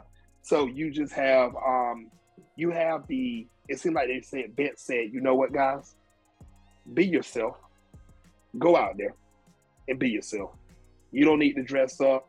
Um, you don't have to dress up as a shark. You don't have to dress up as a clown. Do what you do out there, and that's what I like about it. Current day wrestling, um, and believe it or not, this is a good time for wrestling. This is a very good time for wrestling. Um, yeah, it, it is. Um, how, how many days away are we for Mania? Oh, we're less than 30. We have like three weeks left, I believe. Yeah, three weeks. Exactly three weeks. Yeah. So we have three weeks for Mania. Now, Mhm. um, one of the biggest matches and one of the most important matches in the last 10 years is about to happen at Mania. The unification for the titles. Roman versus Brock. We the ones. This match, this match is bringing it back to 2003. Believe it or not. Do you guys remember Jericho and Triple H? Yep. They had the unification match. This That's right right. here. Yep. Uh, what was it? Was it 19? 18. 18. 18. Yeah. Okay, yeah. So it's bringing it back to that because that's going to be an important thing. Because whoever the champion is, you will see this champion jumping from brand to brand, defending the title. So now you will see more fresher storylines. That's going to make it more intriguing to watch now. So it's not going to be the okay, we know who the champion is on Friday. They only go fight these certain 10 people, and this champion is going to fight these 10 people on Raw, and the champions to fight these people, 10 people on SmackDown. And now we got to watch the same storylines over and over again, getting rehashed and rotated. Now you can see the whole roster coming through, and you never know who's going to jump ship from NXT to come over. So it's like now you're you're having more of a refresh way quicker. So Sasha, let me ask you a question. What are you looking for the most at Mania this year? quite honestly, I want to see. Oh man, I'm trying to think. I mean, I wouldn't mind seeing. I, I'm not actually against seeing Brock and Roman again because I really loved their match at WrestleMania 31. I know they've had several matches since then, but I I can appreciate where their characters have evolved since then. So I'm pretty excited about that. And also Becky Lynch and Bianca Belair. I'm a big Bianca Belair fan. When I saw her, I was like, that girl is a star. She was still in NXT, and you can tell she still hadn't quite found herself yet. But when she did, she was on from there. So those are just you know some of the ones I'm looking forward to. I'm curious about Stone Cold and KO. I'm not saying I'm fully bought in yet, but I'm curious. Mm. And I know Fino's like, whoa, why aren't you more excited? But I'm about to go. I'm about to open that can. Um, you- but you, but let you me know let what? me let me defend myself, you know, before you open the can on me. If you'll give me a moment. I, I'm just a big fan of if something is I understand Stone Cold, you know, he it wasn't a big to do made about when he finished, but to me his send off at 19, I felt like that was a good send off. There was no big fanfare. It was the trilogy with him and The Rock. Mm-hmm. he just was that kind of guy who would just ride off into the sunset. Yeah, physically, mentally, maybe he wasn't where he wanted to be, but I just feel like it would be nice every once in a while for someone to say, "Okay, I'm done," and kind of stayed. But I mean, he's still a Stone Cold. I'm still gonna watch, and I'm probably gonna scream my head off because he's from Texas and I'm from Texas. So you know. right? And now, before you open up that can, you know, what are you looking forward to the most at Mania? Well, I'll join the party. Of course, I'm definitely going to be hyped up for Roman and Brock. Um, I mean, how can you not love what Roman Reigns is doing? I mean, just just dominating in, in his character. Uh, just love his whole heel run, his whole just just the bloodline in general. Love them all. Um, gotta love Paul Heyman. Uh, and then Brock, you know, Brock is being like true Brock, like himself. He's not he's not uh he's talking more he's, he's just being a character but it's a character that we love because we know this is a genuine thing it's going back to what you said it's more real um so that's definitely and then now for sure edge and aj that's one that i called back i think in january i was talking about that match happening. And it's finally gonna happen. I mean that that's a dream match for me. And now i'm finally getting heel edge, which is what I've wanted to see since the beginning of his uh, return. Uh, I know it couldn't happen in the beginning because you know everyone's gonna cheer him and stuff like that, but Right. You know I'm finally getting the true rated R superstar. Uh, and then AJ Styles is they're building him back up to be the AJ Styles that came into the company dominating, you know, where Right. he's actually a star. Um, which he, I mean, don't get me wrong, you look at his WrestleMania opponents, they're A-list guys every year. Like he's facing the best of the best every year at WrestleMania. Um, Mhm. but at the same time, the last couple of WrestleManias, he was more in the background. Yeah. Um, where now, to me, he's in one of the top three matches at WrestleMania. Um, I think it's happening on night two. So that's just that alone. Uh, those two matches for sure. Um, I'm trying to think, and then yeah, Austin. I, I'm always happy to see Austin at WrestleMania. I don't care. He could just talk. He don't have to. I just want to see a stunner, and that's it. Like I, that's all I hear. The beer bash, and that's it. I don't even need to have him have a match. If he wants to have it, have it. I'm down for it. But at the same time, I understand. You know, if he doesn't want to do that, that's cool. Just give me my WrestleMania moment. I mean, every Austin WrestleMania moment where he's came back since he retired has been awesome. You know, one of my favorite moments of all time was um what was it? Was the one WrestleMania 30 when it was him, Hogan, and Rock in the ring Oh, to open the show. yeah. Yeah, I mean I that was there actually. It was they could have stopped the show after amazing. that. yeah, they really Yeah, could have. yeah, it was the it was electricity. Like I just I think we were driving in that evening or something, and I think I had read The Rock may or may not have been in there, so it was still like genuinely a surprise when he showed up. But it was pretty amazing. like that i mean that's amazing the one where he um I, I can't remember which wrestlemania this was but it was the one where it was him Foley and HBK came out and they stunned the Oh, New Day. yeah. That was 32. What's that? 32. Okay, Yeah. see, like that was awesome. So uh, as long as I see a stunner at a Mania, I'm happy. I'm good. Bring it on. That I mean, I, and then I'm I, sorry, just I'm- one last thing. I'm sorry. I just and of course for me, me personally, Pat McAfee. I, I just uh, oh, my boy man. Pat. I gotta. He, he about to steal the show. That's all I'm saying. Coop, what do you think about Pat Mack? Because I mean, he's technically, you know, he's a, an announcer, he's a broadcast journalist, if you will, being involved in the show. Like, what do you think about him? Well, okay, so I'm happy that he has a spot in Mania. Um, I'm happy for him. Um, I did not, and I caught the tail end of the Adam Cole McAfee feud in NXT. So Mhm. I'm not too familiar about his in ring ability, but I did see a video. Um, what happened last week on SmackDown, or um, what this shows when the show airs a couple of weeks ago on SmackDown, where they show um, McAfee jumping up on um, Austin Theory and smash his head through the um when he, when he jumped off the announce table. To Yeah. attack. Yeah, that was Friday. Yeah. Yeah. Yeah, Friday. So um I, I enjoyed seeing. I said, okay, he's got he's got the anger in him to have it a match. So we know going into this match that that one segment right there told me one thing. This is not going to be a wrestling match. This is going to be a fight, and that's a good thing. That is a very good thing. You're not worried about no headlocks. You're not worried about no drop kicks.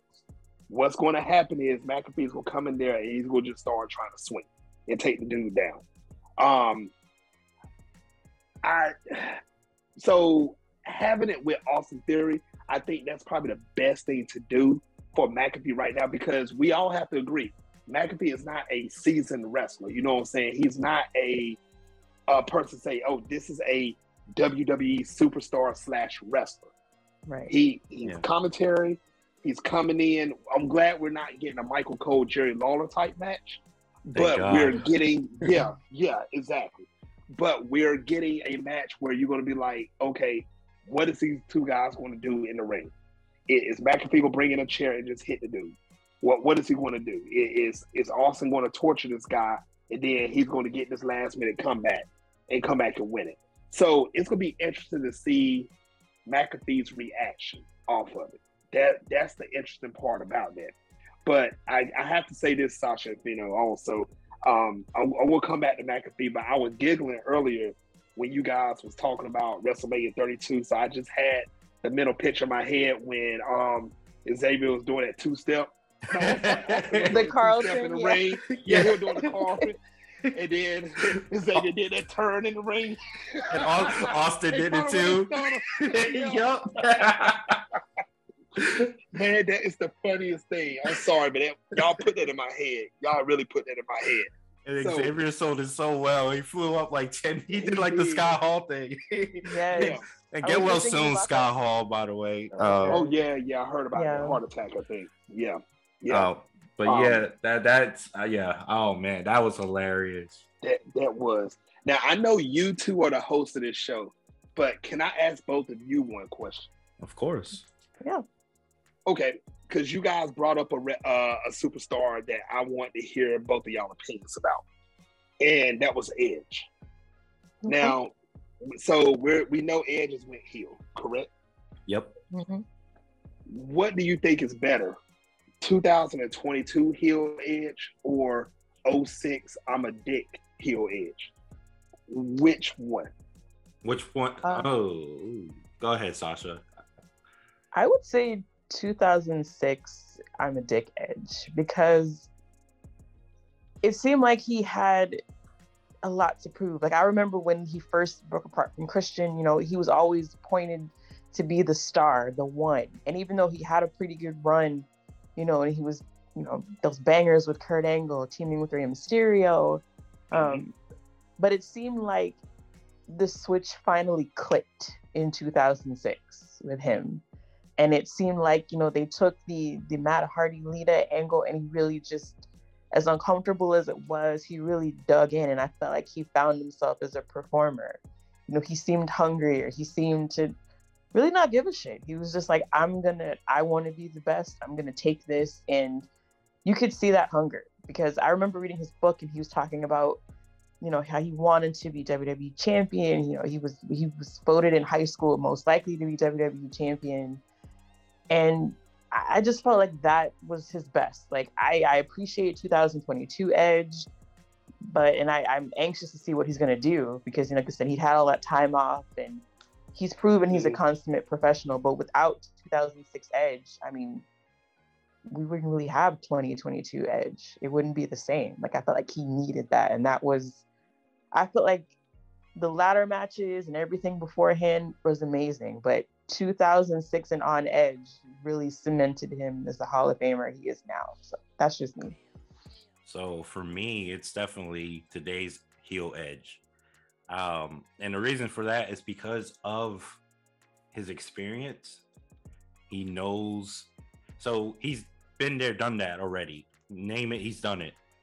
But now you got a, a seasoned edge who now he can use all his past experiences, everything that's happened over the last few years. You know, he got cheated out of his WrestleMania match, his singles WrestleMania match, I should say, uh, when they added Daniel Bryan. They, you got, um, you know, he hasn't really won. He hasn't won a title yet, and you know, I I, I could just see the buildup of all the anger.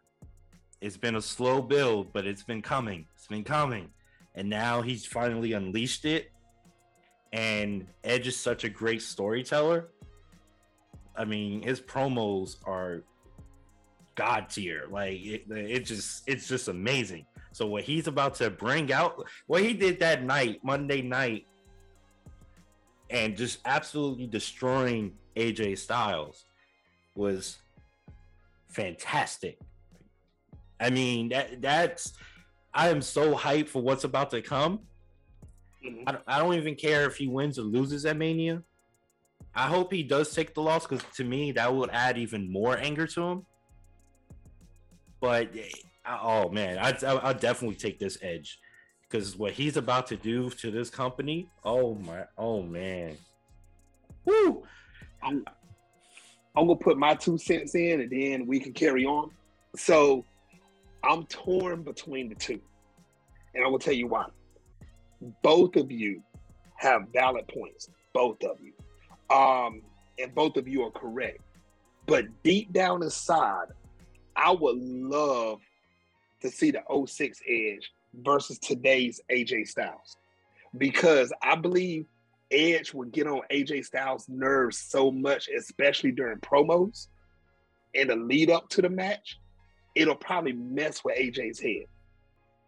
The the anger of 2022 Edge is putting a physical beating on AJ. But I think it'll be a funnier storyline seeing the 06 Edge. We'll how see. he was.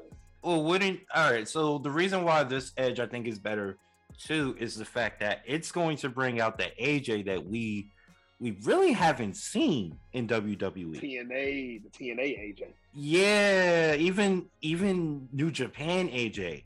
See, I'm not too familiar with the TNA version of AJ. I didn't mm-hmm. watch TNA, but Okay. I, you know, I've heard, you know, I've seen clips and stuff like that. But the New Japan AJ, I did watch. nasty. And if you're bringing that AJ Styles to WWE, you know, now we're gonna get two superstars at their angriest. One's obviously gonna be the face, one's the heel, but that just means we got you know two big powerhouses of egos and and and characters just crashing all at WrestleMania, which is exactly what WrestleMania is for. You know, it's for that big clash, those big dream matches. You know, I, I go back to you know Rock Hogan. It was similar to that, where like you got the Rock at his peak.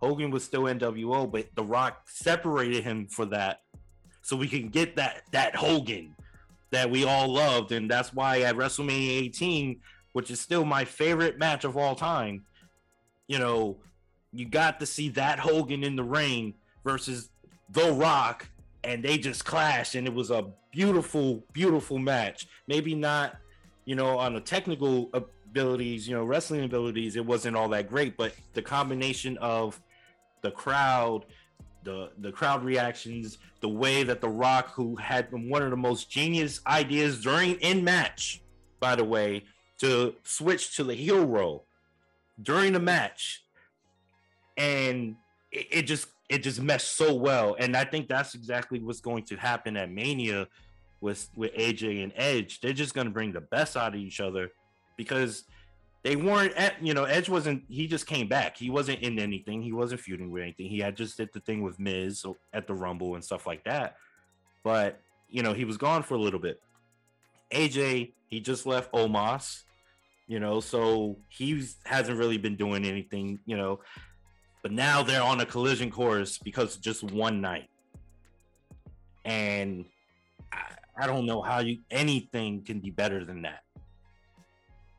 So do you put that you put that WrestleMania 18 match over the Wrestle 17 match? It's it's Hmm. my I, I I'm not saying I think the from a wrestling standpoint the 17 was better, but as far as just the overall, if you put everything into it, for me personally, I just love that Rock Hogan match more. Gotcha. It was really Okay. unique as far as like the, the mo- I get what you're saying. It was really unique as far as the emotion and just how it was. I don't think anybody expected it to be like that. So I get It- what you're saying. Just the opening few minutes where they didn't even uh-huh. touch. Just the fact when they were just standing in the middle and they looked Playing to the the, crowd. ring, and the you just hear everybody just going off. Like yeah, that moment alone, like I'm getting goosebumps right now just thinking about it. I watched it earlier and I still have the same emotions. Like that's that's something, man. That's my favorite match, man. I mean, it's it's crazy. And you, who would have thought for me, I would like a Hogan match, but I'm not a big fan of Hogan. But yeah, like that. yeah. it- like a Mm. quick story like i remember i was watching that match live because my mom made me a deal i could order four pay-per-views a year so wrestlemania was obviously going to be one of them and i was watching hogan and rock live and my dad like a 50 year old jamaican man you know he would humor me with my wrestling because you know having a daughter that watched wrestling as much as i did i mean i kind of feel like that kind of threw them for a loop but when i tell Hmm. you he was glued to the screen and like jumping up and down and screaming like I would call him more of a casual fan. He was into it. Like he loved it. And I think that's one of the memories that I'm gonna I cherish with him because he was just so into it. So yeah, I, I definitely think that's if you have a casual fan like that that's into it, I, I totally understand why it's your personal favorite. He didn't care about work rate, he didn't care about any of that.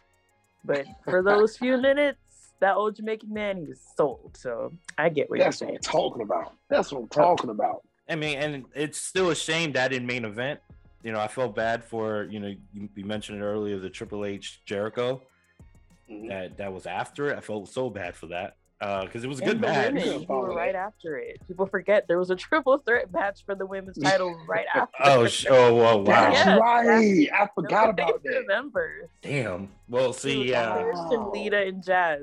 Yeah. yeah. Way to follow up on that one. Oh God.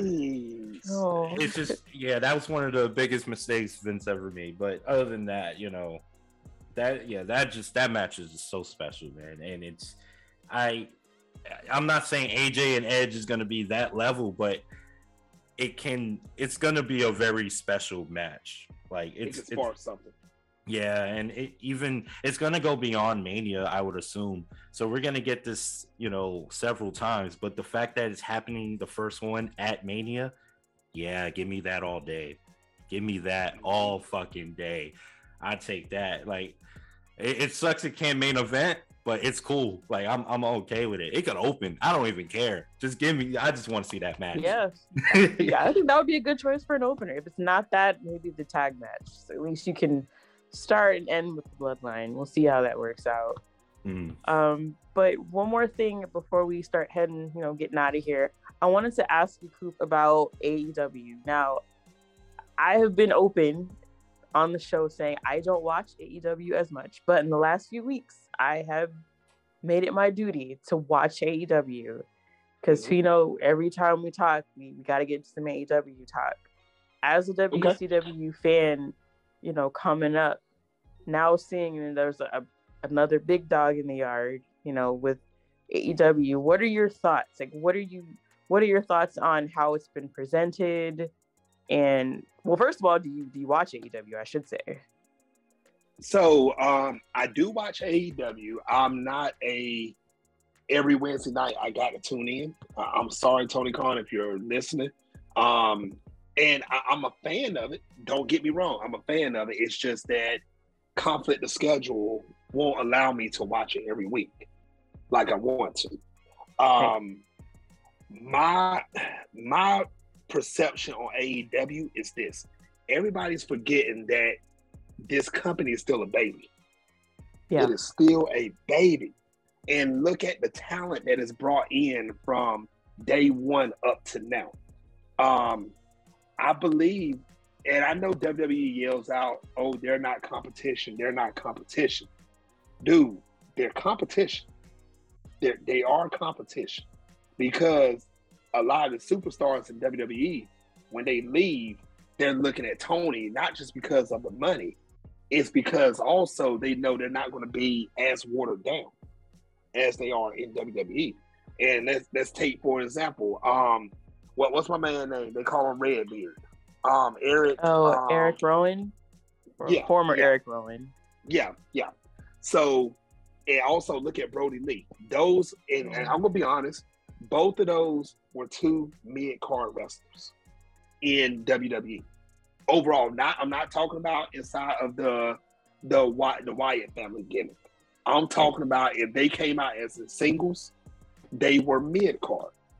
You're right. Brodie Lee, when he went to AEW, he had his biggest push ever. And I think I think Redbeard can do the same thing. Now you have Matt and Jeff back together, and you don't see. I know, I know, Sasha, that's your baby. I understand, but I'm glad to see Jeff back as the original Jeff Hardy before the face paint. For right now, he's gonna come back with that face paint. He's coming Right. back. I already know that. But just the point of knowing that you can see the Hardys team up one more time and see dream matches like versus um what you know what's my boy's name from the league? The Young two brothers. Bucks. The Young Bucks. Yes, yes, yes. Seeing that seeing that match, that that can be a dream match. Believe it or not, it can be if they present it right. Um, I feel Tony Khan did right by purchasing ROH because, like I said to Fino earlier tonight, I believe ROH is NXT 3.0. I believe that's what it's going to turn into. I do feel it. Um, I, I think the roster they they got that bloated roster, but now they have somewhere to take part of that bloated roster too now. So you can put them in ROH and rebuild new storylines. And also still have your Wednesday nights and have your YouTubes and um shows that have the Friday nights. They still got the Friday night going on, right? Yeah. Yes, Yeah. they do. Okay. Yeah. So Rampage. now you can yeah, rampage. So you can actually spread that stuff out. Um and I know ladies and gentlemen that's watching the show, y'all about to boo me right now. I don't like how punk is in AEW. Hmm. So I'm gonna say Thank it out you.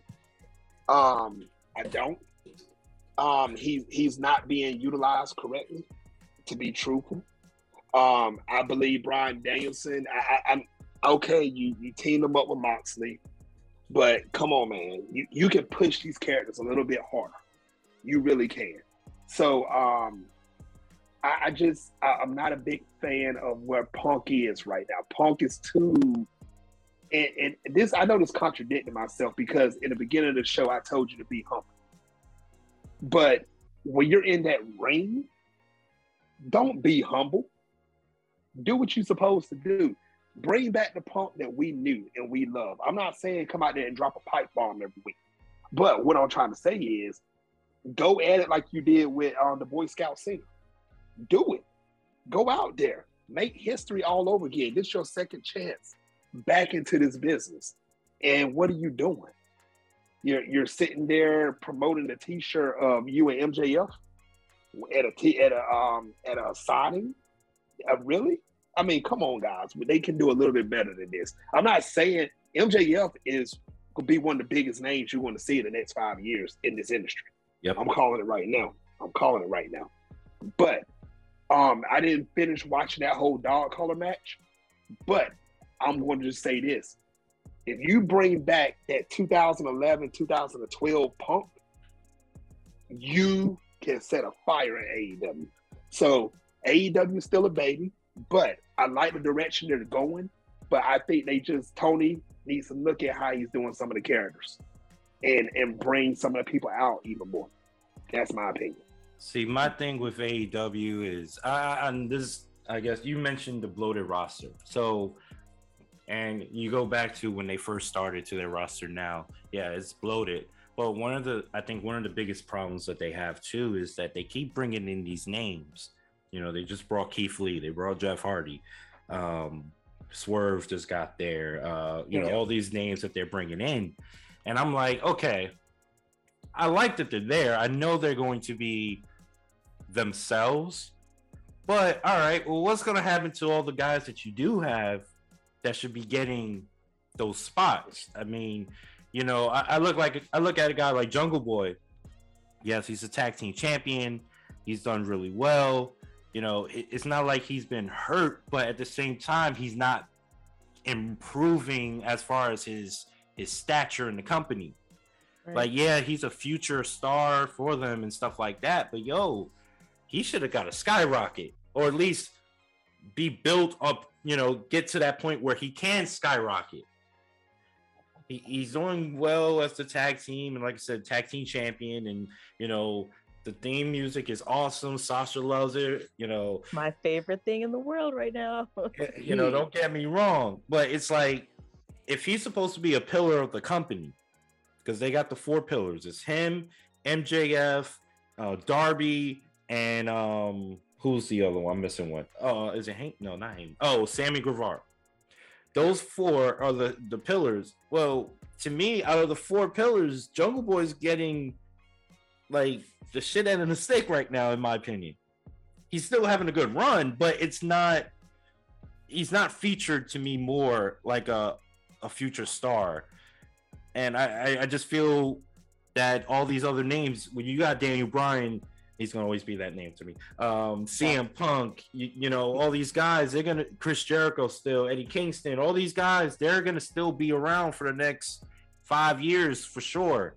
So what? Do I gotta wait five years to after they're gone for a guy like Jungle Boy to be the face of your company or to be one of the faces of your company?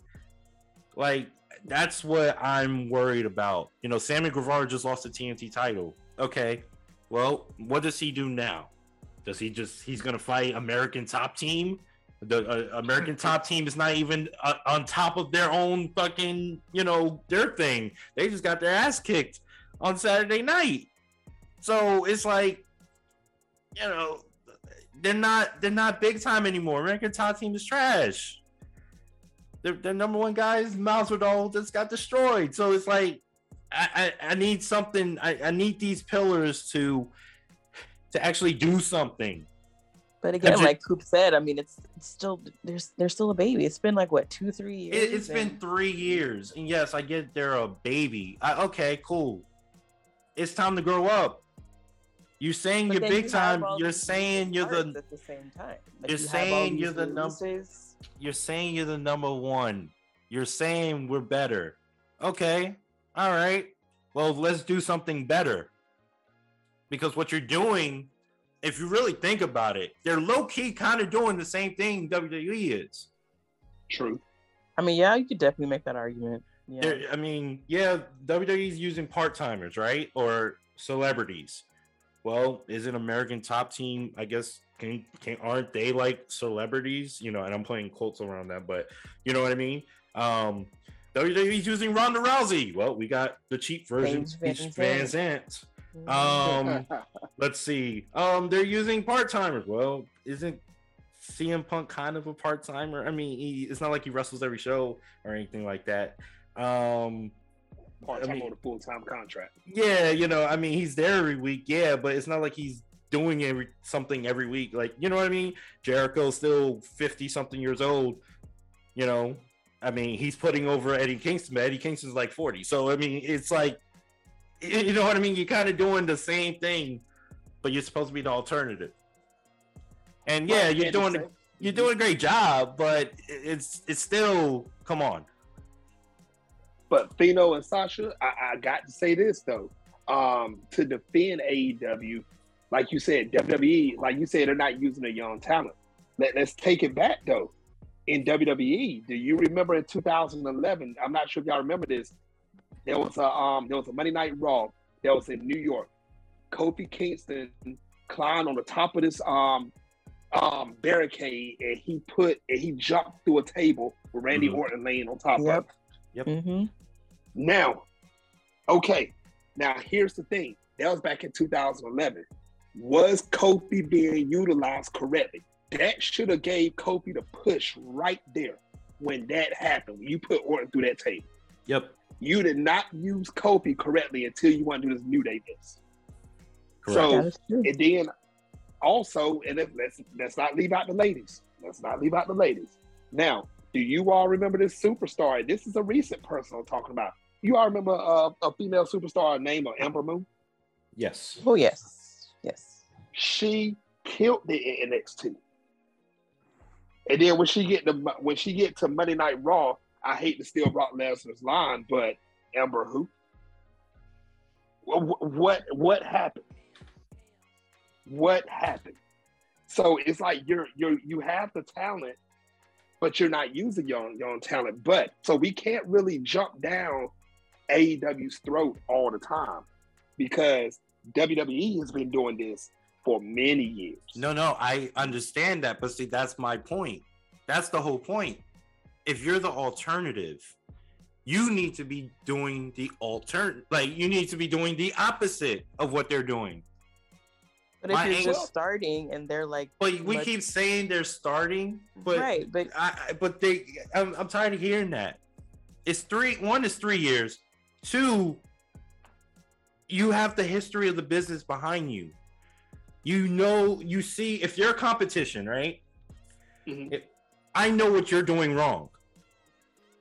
So that means I don't need to be doing what you're doing because I don't also want to be doing wrong. but you also have some and I know you're gonna, you know, lose your shit over me saying this again. You know, they're just starting. And plus Tony Khan, as much as we, you know, look to him as what he's done, he's not wrestling was not in his blood. He's a fan. He is a fan True. with a extremely large checkbook and the resources to get these things. But mm-hmm. you're also saying, okay, he's going against a well-established global company and whether you like him or not, as far as what he's done over the years, Vince McMahon, who's basically like built for this. And it's hard to, it's easy for you to say, hey, we want to be the alternative. Hey, we want to be different. You can say that, but do you really know what that's going to incur? Like, you have this host of talent. I don't think he expected when he started AEW that WWE was going to release over a hundred talent.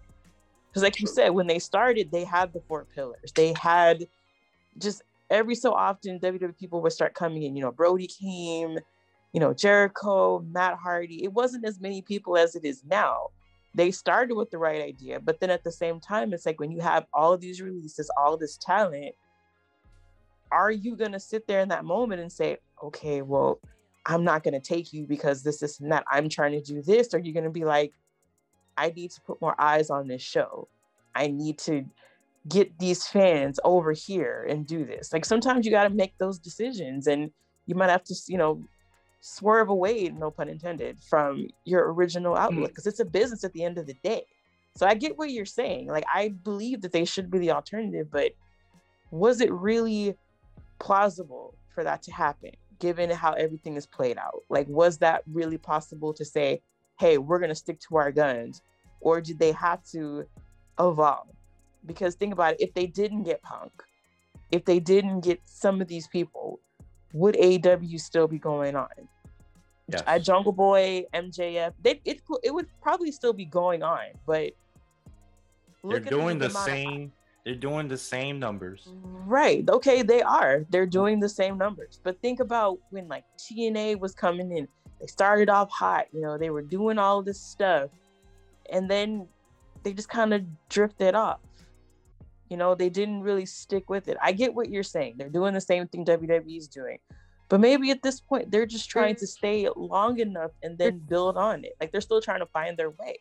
He's not a professional wrestling. He's not a I, we don't use the word booker anymore, but he's not that in the sense of he's been around the business long enough. He know like it's just not the same.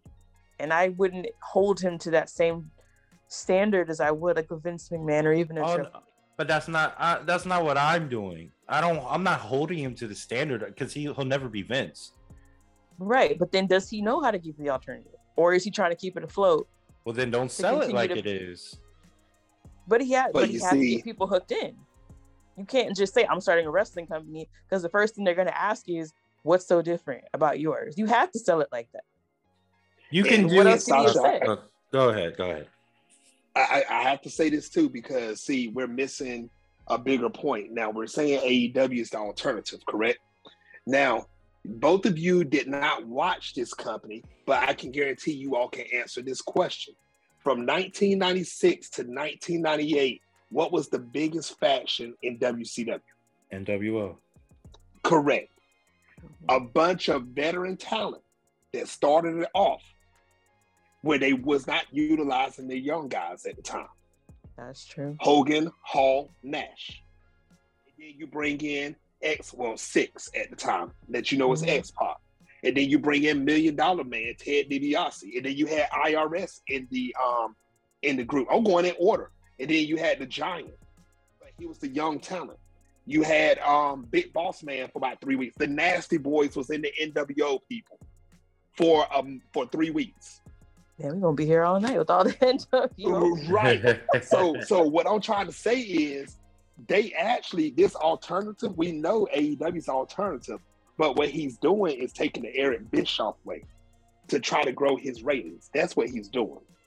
He's taking the Eric Bischoff way, trying to use his veterans. Now, both of you all have a point here. Now, yes, you're right. You should be utilizing utilizing your young talent. It's the year 2022. I get it. But at the same time, like Sasha said, you know, TNA started off hot, but see, they had some of the talent in there. They had the young and the old. Sting, Nash Hall, Sting, Nash Hall was there. AJ Styles was there. Bobby Roode was there. Um, Samoa Joe was there. You know what I'm saying? They had a mixture, but they was using both of them. What happened to TNA was your veteran players left, and then some of your stars left. That's why you got TNA on Pop TV now, where nobody sees them, and there's nobody there except Rhino and um, well, what's what's my man name that came from um WWE? He used to say um, I, I got kids. Heath Slater. Oh, I gotta he- get- yeah, he's Slater. Thank you, thank you. So you got people like that there. So no, TNA is not making any noise.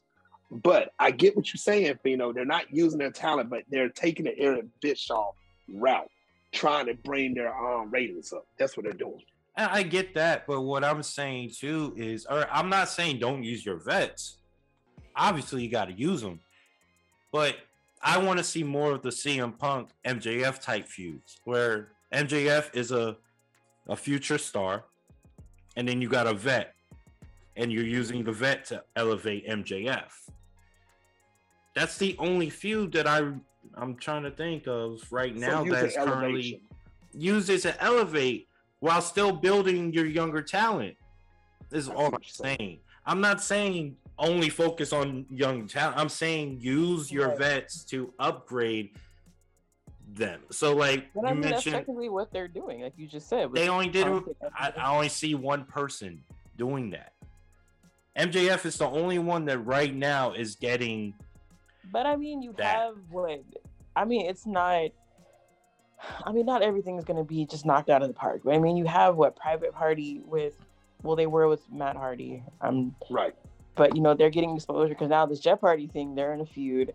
And they you got have the pieces there. You know, they're they're trying to make something happen, even with the idea of, you know, Daniel Bryan and Jon Moxley wanting to, you know, Daniel Bryan wants to start a, a stable with the younger guys. You know, that's interesting. If that will happen, we don't know now that Regal's there, but they're they're trying to do something. But again, it's like running a wrestling company, especially in these days where we've pretty much seen everything. And you've had WWE basically be the standard and the blueprint for so long. It's like, again, like what could they really show us that we haven't seen? Like what the talent changes, but as far as like the format and like what we, you know, we're used to, like what can they really show us that's any different? And I think that's the the part that you have to kind of give them a little slack for. We've Oh. seen everything. True. I don't, I don't know. Uh, Fino, Sasha got a point. Sasha got a point, Fino. I'm not saying taking shit. away- Mm. Yes, it's not taking away from your point either. Absolutely, they need to put over their younger talent. That is, you're absolutely correct on that. You just have to be like, how do you do that and maintain the business to, you know, because you know they're basically trying to compete with W. They're saying that they're not. WWE is saying that they're not, but it is what it is. It's always going to come up. Fans are saying it, but they got to stay afloat. Otherwise, like Coop said, they might end up like TNA. I don't even I don't even know where Pop TV is. Not to be disrespectful, I just didn't know. Um, but they're trying to stay afloat because think about it: if AEW goes out of business, which I don't think they will, I mean, damn, what else is? Who knows how long it'll be for somebody to come? Because TNA withstanding, it's been 20 years since somebody's come this hard for WWE as far as they have an established audience, they have a TV deal, two TV deals. This this has been a long time, so just Mhm. gotta give them some time. WCW didn't do this overnight either. I- I- yeah. uh, look, at the end of the day, I'm just saying you can bring in the talent, you can bring in all these names, and I get it. But I just don't forget don't forget what you're built upon, is all I'm saying. Yeah. Absolutely. And And maybe they're to me, you know, I love AEW. I'm not shitting on them. I love AEW. Don't get me wrong. yeah. But the the original message is being lost and forgotten. And I, I just don't want it to be lost and forgotten, I guess is the best way to say it. Because once you lose it, you're, you're done, in my opinion. yeah. Now, and guys, I know this y'all closing topic for AEW, but I have to say one more thing about WWE. You want me to tell you what Vince should do, and it's going to blow everybody, every other company out of the water. Do you remember during the Royal Rumble he had the open door policy, Yep. And you brought Mickie James in? Yep. Mhm. You need to have an open door policy for Mania. That's how you can make true dream matches actually work on the biggest stage of them all. That's what you need to do. Have one year for an open door policy. I ain't saying open the door for the whole floodgates to just run in, but Right. there's certain people that can come over that can do something. There now, I don't know much about this guy who I'm about to say, um, so I shouldn't even bring him up. No, I'm gonna bring him up. The, the uh, I guess he's the TNA champion or used to be or whatever. His name is Moose. Do y'all know anything about this guy? I know I've a little him. I know a little Yeah. bit about him. He's been he's been see I've seen a few promos where he's talking about you know WWE people and AEW people and hey I see he's trying to go hard on Roman. Yeah, he had the nerve to mention the head of the table, the the tribal chief. He better Right. watch. He better watch his mouth. That's all I'm gonna say. Oh, So, what? I I know, I know, Sasha. I opened up a door I shouldn't open up on because I, I get it, I get it. But what I'm trying to say is, think about it. If WWE is is bringing this paper, I still call it pay per views because that's what it's going to be. These That's pay per views in, right? Why not? It, it's kind of shaking hands with each other, but WWE wins at the because it's on their show yeah. why not have open door for Mania or a future Mania? Not this Mania because already booked. So I'm gonna tell you. So this is gonna go back to the last conversation that me and Sasha had on our last episode, um, and we we went off on each other for this. Um, so you did you watch the Vince um, interview with Pat McAfee? Yep. Yep. Okay. So there was a thing that he had mentioned, um, and we kind of took what he said and and brought it to the topic of Triple H. Um, we're pretty much like the future of the business in a way. Um, how his kids had disappointed him in a way. Um, and it led to a Triple H converse, uh, conversation that we had, and we went in.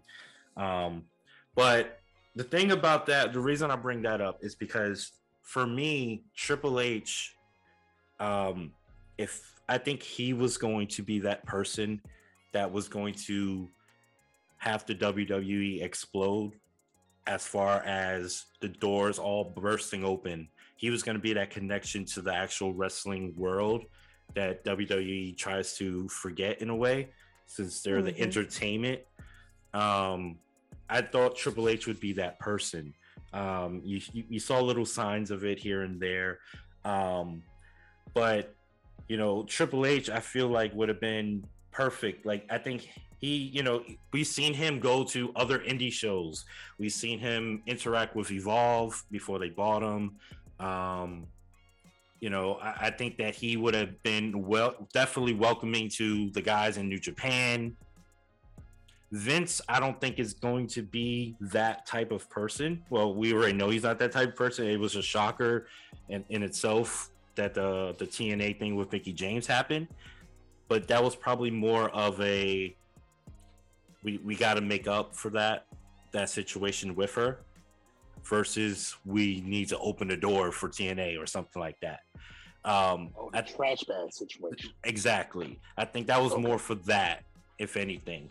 Um, but I, I think that there's a possibility that it will happen one day in the future. Um, it's not going to be, you know, maybe not this year or not even next year. But I think that towards the the end, the tail end of of Vince's run, because I mean, I don't know how long he's going to do it. Maybe another thousand years. I don't know. This is Vince McMahon. He'll live forever. But it, I, I feel like if Triple H was that person to take control, that's when that would open up. And I think that maybe potentially you'll see a, a, a partnership with maybe AEW one day down the road because they already been talking, you know, as far as doing for documentaries and teaming up for stuff like that. Like, so there has been communication. There's at least some type of connection from each company to. I mean, we saw it with the Jericho thing on Austin's podcast. Mm-hmm. So I mean, it's it's there. There's you know, there's little leaks in the in the armor and stuff like that, but it, it's not going to be for a while. It's probably not going to be till Vince is gone that that actually happens. And Hmm. I, I mean, if that's the case, I, I'm fine with it. I, I don't I don't think WWE needs to do it. It'll be great. They don't need. To, it- it- yeah, it'll be definitely different. I don't think TNA will be the the company they need to do it with. No, no, no, Um, not at all. Mm-mm. but it would it to me it would be New Japan. Um, they get the New Japan to work with them. Now we talking business. Um, I think that's going to that will tear the house down, like without any chance for anyone to compete with that. Okada versus Roman Reigns. Oh, If presented correctly. woo! Because isn't New Japan? I mean, I, I only know a little bit about New Japan, but as far as how would you present New Japan on WWE to Well, the casual fan who does the not know? about it? Bloodline versus Bullet Club. Yo, I'm just saying, yo. But I Oh. mean, for us, Woo! It would be like, okay, that's cool. But like for again, the casual, how do you sell Don't that? say to who them? is this. The Yeah. thing, well, that's the thing. Uh, AEW, I, I go to AEW on this because AEW is they they don't have the casual fan. AEW is the hardcore fans. WWE, yes, is going to have more casuals, but it's the same way where when AJ Styles debuted, AJ Styles was not a big name to the casuals when he debuted in WWE, and he came out third in the Royal Rumble. But look at the reaction that he got.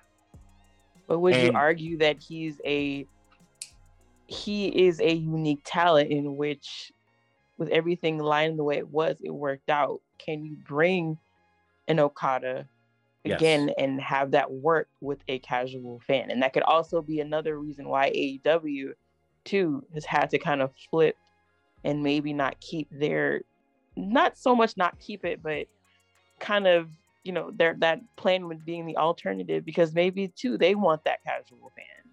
Well, I know, think so yeah, no, I think it will because if you notice, New Japan has been working more in the western side of the world. They're having way more shows in the U.S. but who's watching those?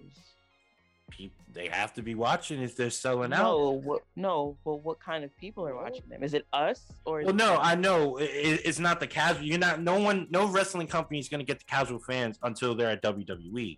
right. But you got to build up that at least get that name out there in the U.S.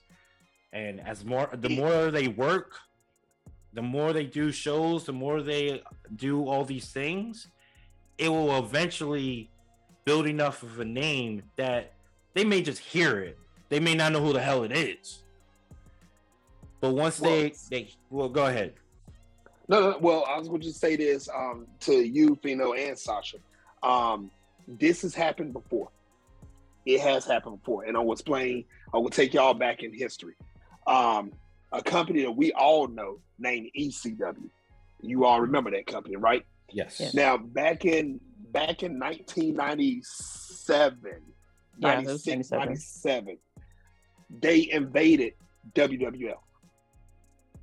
Not- I'm not talking about that 01 invasion mess. In 97, check, watch your history. They invaded WWF. At the time, ECW was not on network television. People, ca- casual fans didn't know who these people were. They didn't. And they came in and they did their thing on Monday Night Raw by attacking other WWE or WWF superstars at the time. And it happened for a while, for about two, three weeks. So that's how they got introduced. You're going to have to have some type of invasion type angle. And it's got to be good for the casual fan to say, okay, I know who this person is because they attack um Shinsuke, they attack AJ. You know what I'm saying? That's how I believe it's going to have to work for the casual fan to know who um New Japan is. Shit, you have just said the over. shit. You just said the exact thing what they could do. They have the pieces already in their company. Mhm. AJ Shinsuke. So what they could do, if you really, it- oh god, Vince hired me right now. If if you wanted to, okay, you could have a Shinsuke. Let's let's say Shinsuke turns heel. Shinsuke is always talking about, oh, I, I used to be treated better. Oh, like I miss Japan because Japan was so much better and all this stuff. They could just he could go off, just completely destroy everybody, and then he starts bringing his boys over. Right. And you Right. got Shinsuke as like the Yakuza leader. And he's bringing all his boys. He's got Okada coming. He got Naito. He got all these guys coming. That's how you introduce it. There's ways you can do it. You don't have to just bring them over. Oh, this is a dream match. Oh, Okada from New Japan versus. No, no, no. I'm, if you want to make it interesting, you want to get the casual fan into it Invasion angle.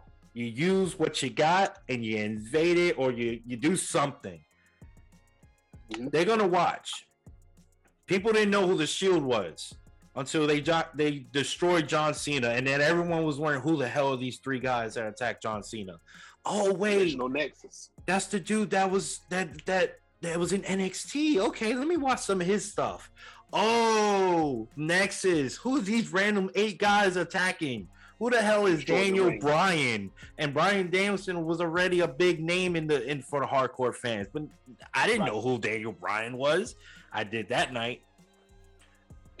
I looked up. Oh shoot! Oh, he had this match with CM Punk before. Oh shoot! Yep. That's Yep. what you do.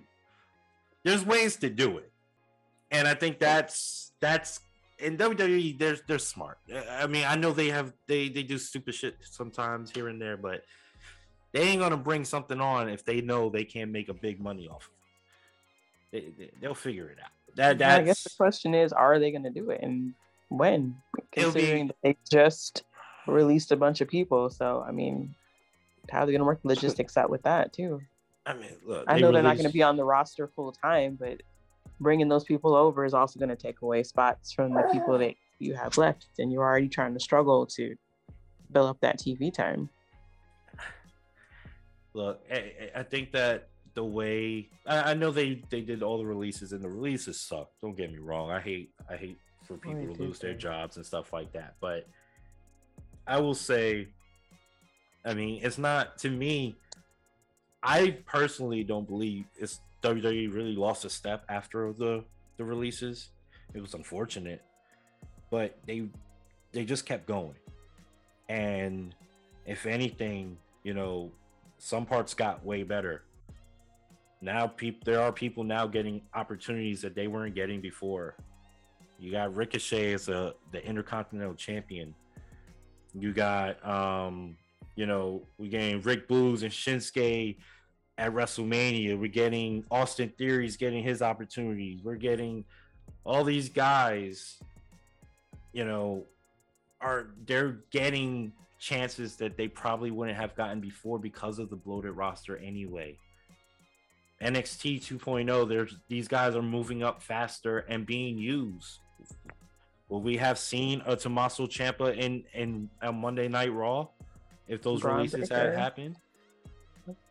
I mean, Bron Breakker, like you just mentioned, he's about to get called up and he's looking like he's going to be a massive star. I mean, look at NXT 2.0. oh. They've been doing really well. I don't know if you guys been watching, but their shows have been been killing it. They just created a new female superstar after one match. Nikkita Lyons. I refuse to watch NXT 2.0. I, I'm I'm uh, where's that can? I refuse. Where's the can? Oh my god. Ooh, I- me I and Coop might be on the same page with that. Okay, okay. All I right, didn't all wanna- right. I didn't want to bring it up because I didn't want you to. Okay. I didn't want hold another on. Fino rant. Oh right? no, no, no, no! You just you just opened a can of worms. Okay, hold on. Why? Just tell me why, and then. No, we're look. look. No, I want to know his. I don't want to know you. I already know your your thing. I want to know why. He said it. He opened up. He opened the door.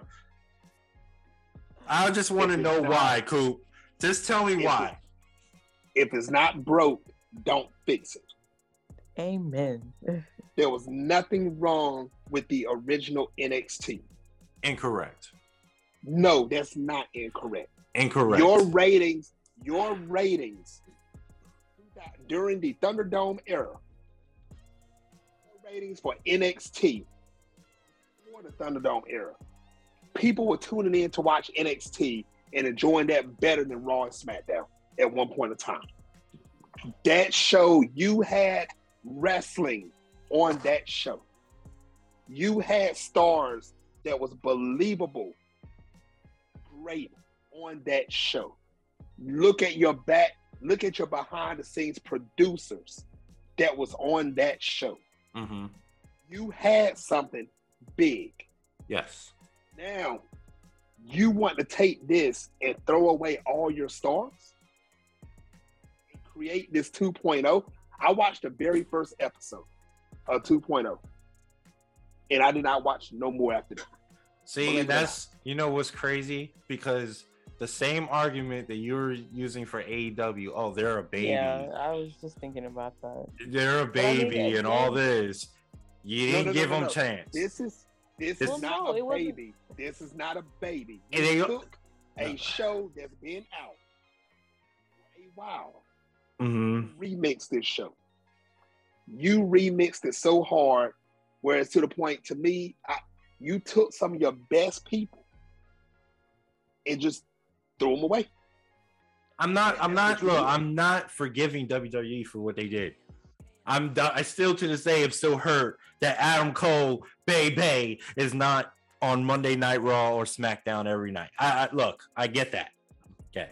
Mhm. You're not. I'm not gonna defend them on that.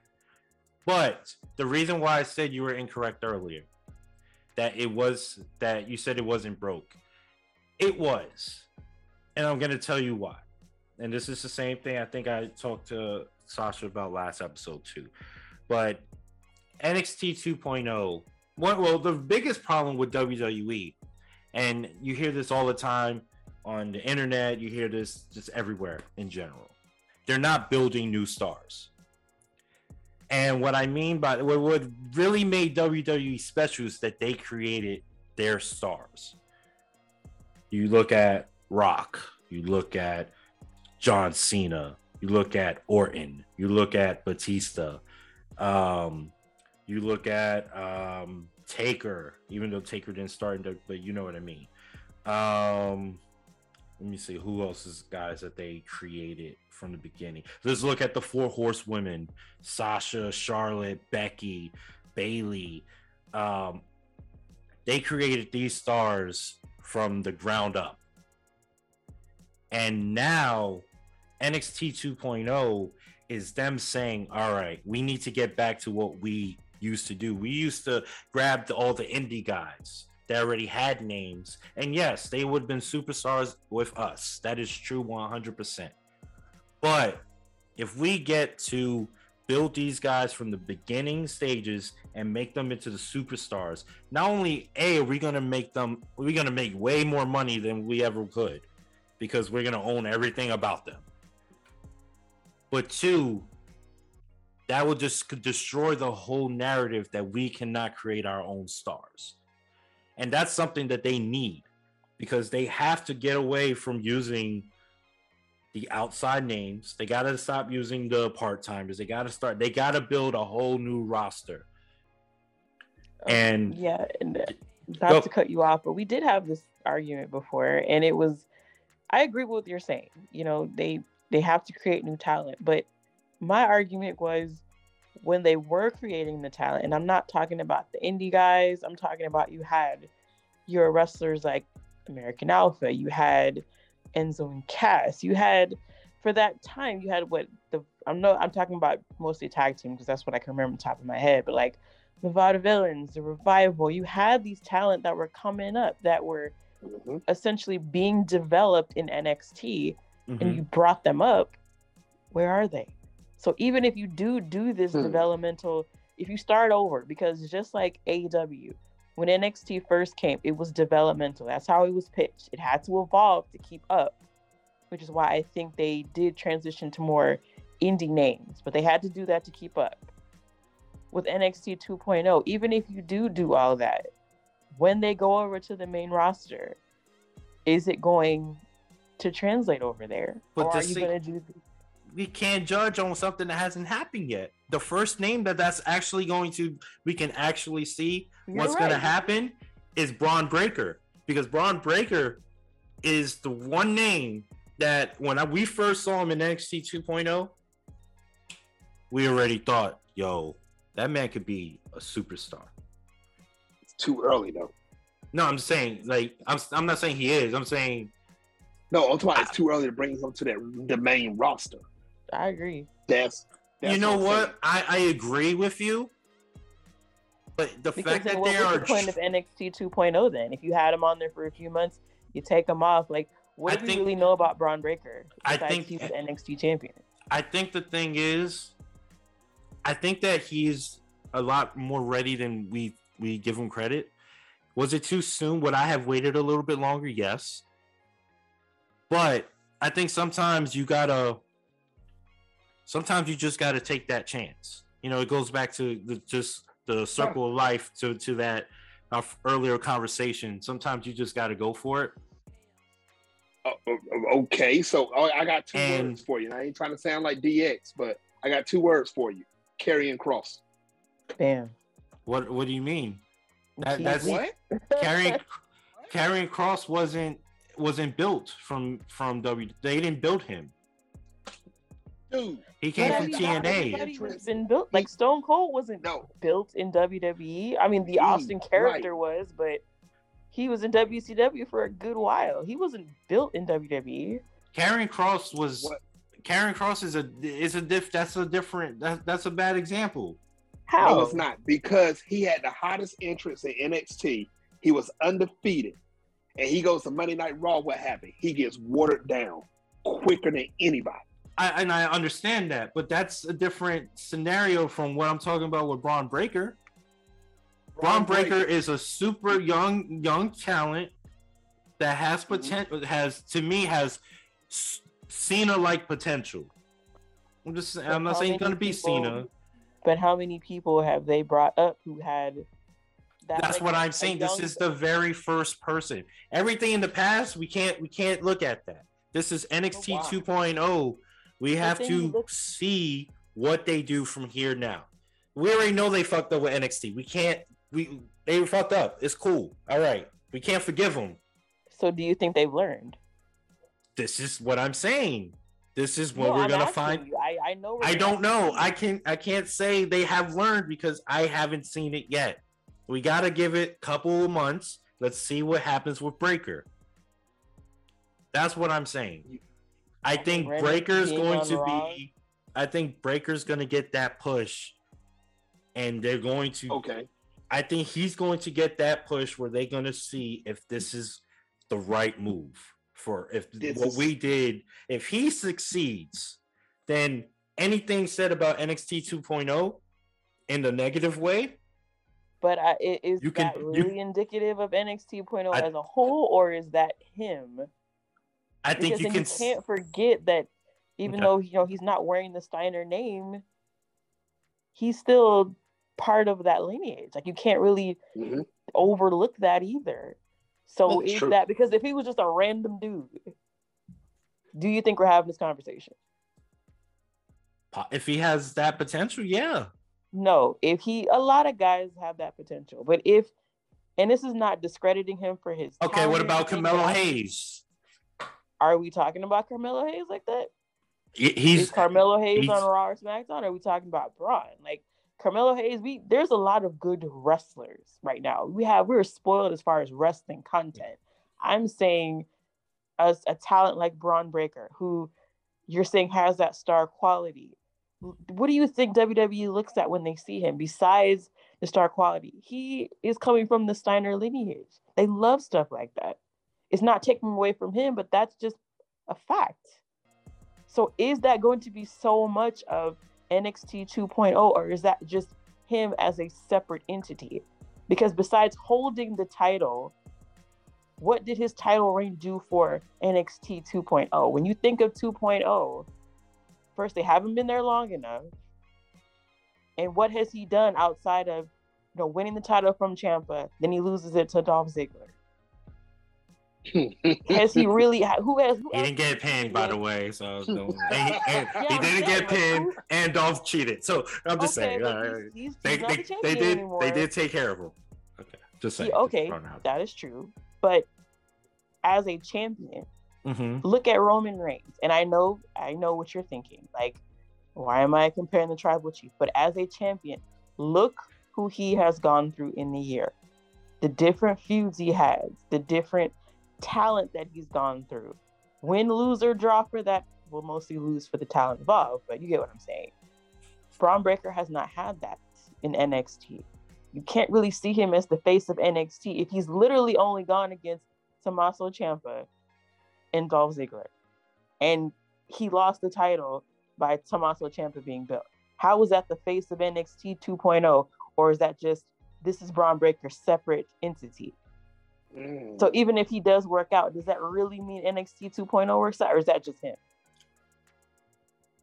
Mm. Well, when you put it that way. Uh, no, no, no. I, I was just look. Okay. Well, look. Yeah, yeah, yeah. And and also to I just say to give that, it. Just give it time. That's all I'm saying. Go ahead. And, and I I got to say this. I don't care if it's NXT 1.0, 2.0, or 20.0. There's a repeated history that happens to um, characters when they leave NXT. Both of you guys, both of you are very knowledgeable when it comes to the wrestling industry. So I will ask you this: We know one of the greatest wrestlers for NXT is Adam Cole. Do you all agree? Yes. Did Okay. You have to ask Fino. I'm surprised you didn't go off even more with that. You had a very demure answer. See- yeah. But see, right. So I I have a point with this. I have a point for a reason why I'm bringing up Adam Cole. Now, before he signed that contract with AEW, and I know you guys know this, what was WWE plans for Adam Cole hitting the main stage, the Uh, main I'm, walk- roster? I'm walking away. See, exactly, exactly. Shaving his hair off and making him a manager. What? It's What do you do? it's a new Carrying era. cross, uh, Karrion Kross, undefeated streak. It's a new era. You No, it's a, it's gonna be a repeated history. So that's the reason why I'm bringing up. I, I don't agree with. I agree with Sasha when she said, "Is it is it Bron? Is it Breakker or is it 2.0? What which one is it?" And I understand what you're saying, Fino. You got to give it time. It's a baby. see, It's a baby. History- Yeah. Oh, look at him. no, it's the it's, it's the same. No, it's not. It, it's the same. It's the same child that had a name change. No, Even because they changed had every- change. They Not if they changed change everything. They If should they, they literally changed everything about it. What What's the first three letters of this show that we talking about? WWE. Nope, nope. Before the 2.0, what is it called? NXT, but they should have changed it. That was I thought that was unfair. Like They that's a huge legacy to step up with. That was unfair. production of it because it's not a Triple H or HBK production no more. That's what's changed. They've And changed a lot still- more than that. A lot more than that. But it's well, okay. you're right. They they, they It's- changed the interest of it. They Oh, changed. I'm sorry. I'm being a hater right now. I'm being a hater. That's what It's- I'm being right now. It's cool. No, it, it's cool. At the end of the day, it's- I'll be the only NXT 2.0 fan, and that's fine. but when Ron Breakker is the one that faces Roman Reigns at WrestleMania 40, because it's not gonna be next year, because oh that's gonna be Roman Reigns versus The Rock. Okay, Roman Reigns is gonna be undefeated all the way to WrestleMania 40. He's not losing the the unification titles. Okay, to WrestleMania 40, and he faces Bron Breakker in the WrestleMania main event, and Bron Breakker is the one that ends the Tribal Cheese run at top. Okay, we're gonna go back to this conversation. Mm-hmm. Okay, March 9th. I mean, not March. Yeah, yeah, we're in March. March 19th. Okay, mm-hmm. the one year anniversary episode. We're gonna go back to mm-hmm. this day, and you're gonna hear. You're gonna remember everything you've been saying, and then you're gonna come back So to is this like a straight back You're gonna prediction thank you're me. making? Can I go ahead and just claim my title? no, because that No, I'm not gonna do that. I'm not gonna do that. But I'm I'm in not WrestleMania 40, Roman Reigns versus Bron Breakker, you can book it right now. That's that's it. That's all I'm gonna say about that. Are you sure Okay, you didn't out. just find an extra bottle of Teremana? Because I I could have wish- Of course he sworn you said it was Dominik Mysterio or somebody. You know, it was, it was. it- Okay. so the way I booked it, it was gonna be Dominik Mysterio, but Mhm. they they kind of.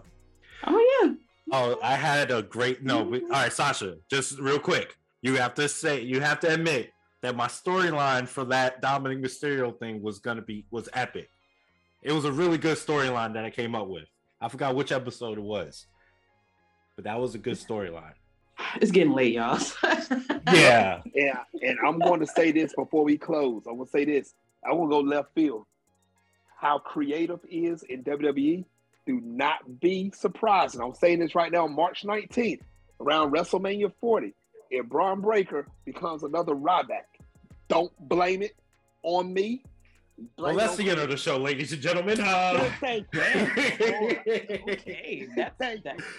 Wow, I'm done. Uh, I'm done. Uh, uh, you know what? This was nice. You know, just just pissed me off at the end. You're lucky. You're lucky. Might invade your show and and, and piss you off. That, that's I think that's what I'm gonna do. Speaking about an invasion angle. But anyway, I want to say no, but all all jokes aside, though, uh, Coop, I want to say thank you, man. Um, for for joining us on this show, uh, being our first guest uh, on the one year anniversary show. Uh, it was it for me. It was definitely an honor. I've always looked at you as a mentor. Um, you know, you helped guide me and help me lead to this to what the show is today. So for me, I just want to say thank you, uh, Sasha. You go ahead.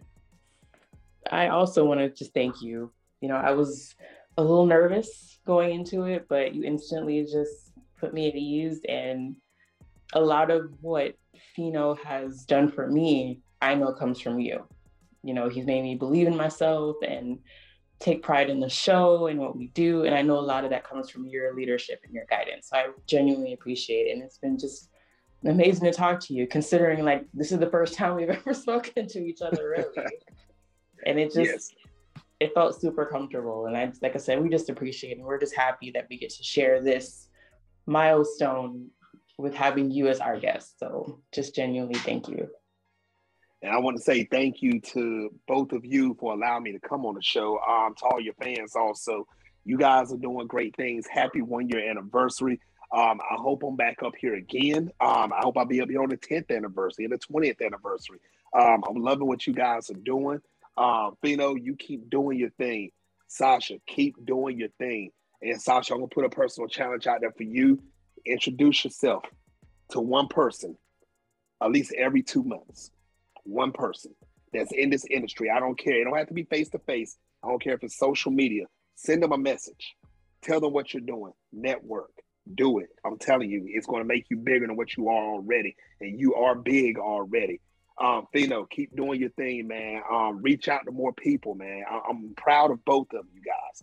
Um, all the fans that are listening right now, continue to listen to this show because they're bringing it and they're bringing it hard. Um, you're actually getting things that you're not going to get off of other shows. So continue. Congratulations again for the one year anniversary to both of you. Thank you. Thank, you. Thank you. Don't make me cry, man. Oh goodness. But Here you we know, go. it's okay. It's okay. I'll cry later. But uh all right, guys, man. Like I said, this is this has been a great one year anniversary. Thank you, Sasha, for joining me on this journey. Uh, this has been awesome. Like he said, man, hopefully we get to 10 and 20 and 30 and all that good stuff. Um, you know, this is this is crazy, man. I, I can't believe it. But at the same time, I do believe it because you know, when you're a part of the bloodline, that's just what you do. We the ones. So uh Good night, y'all. we out of here. You guys, love you. Let's see you guys later. Peace. Adios.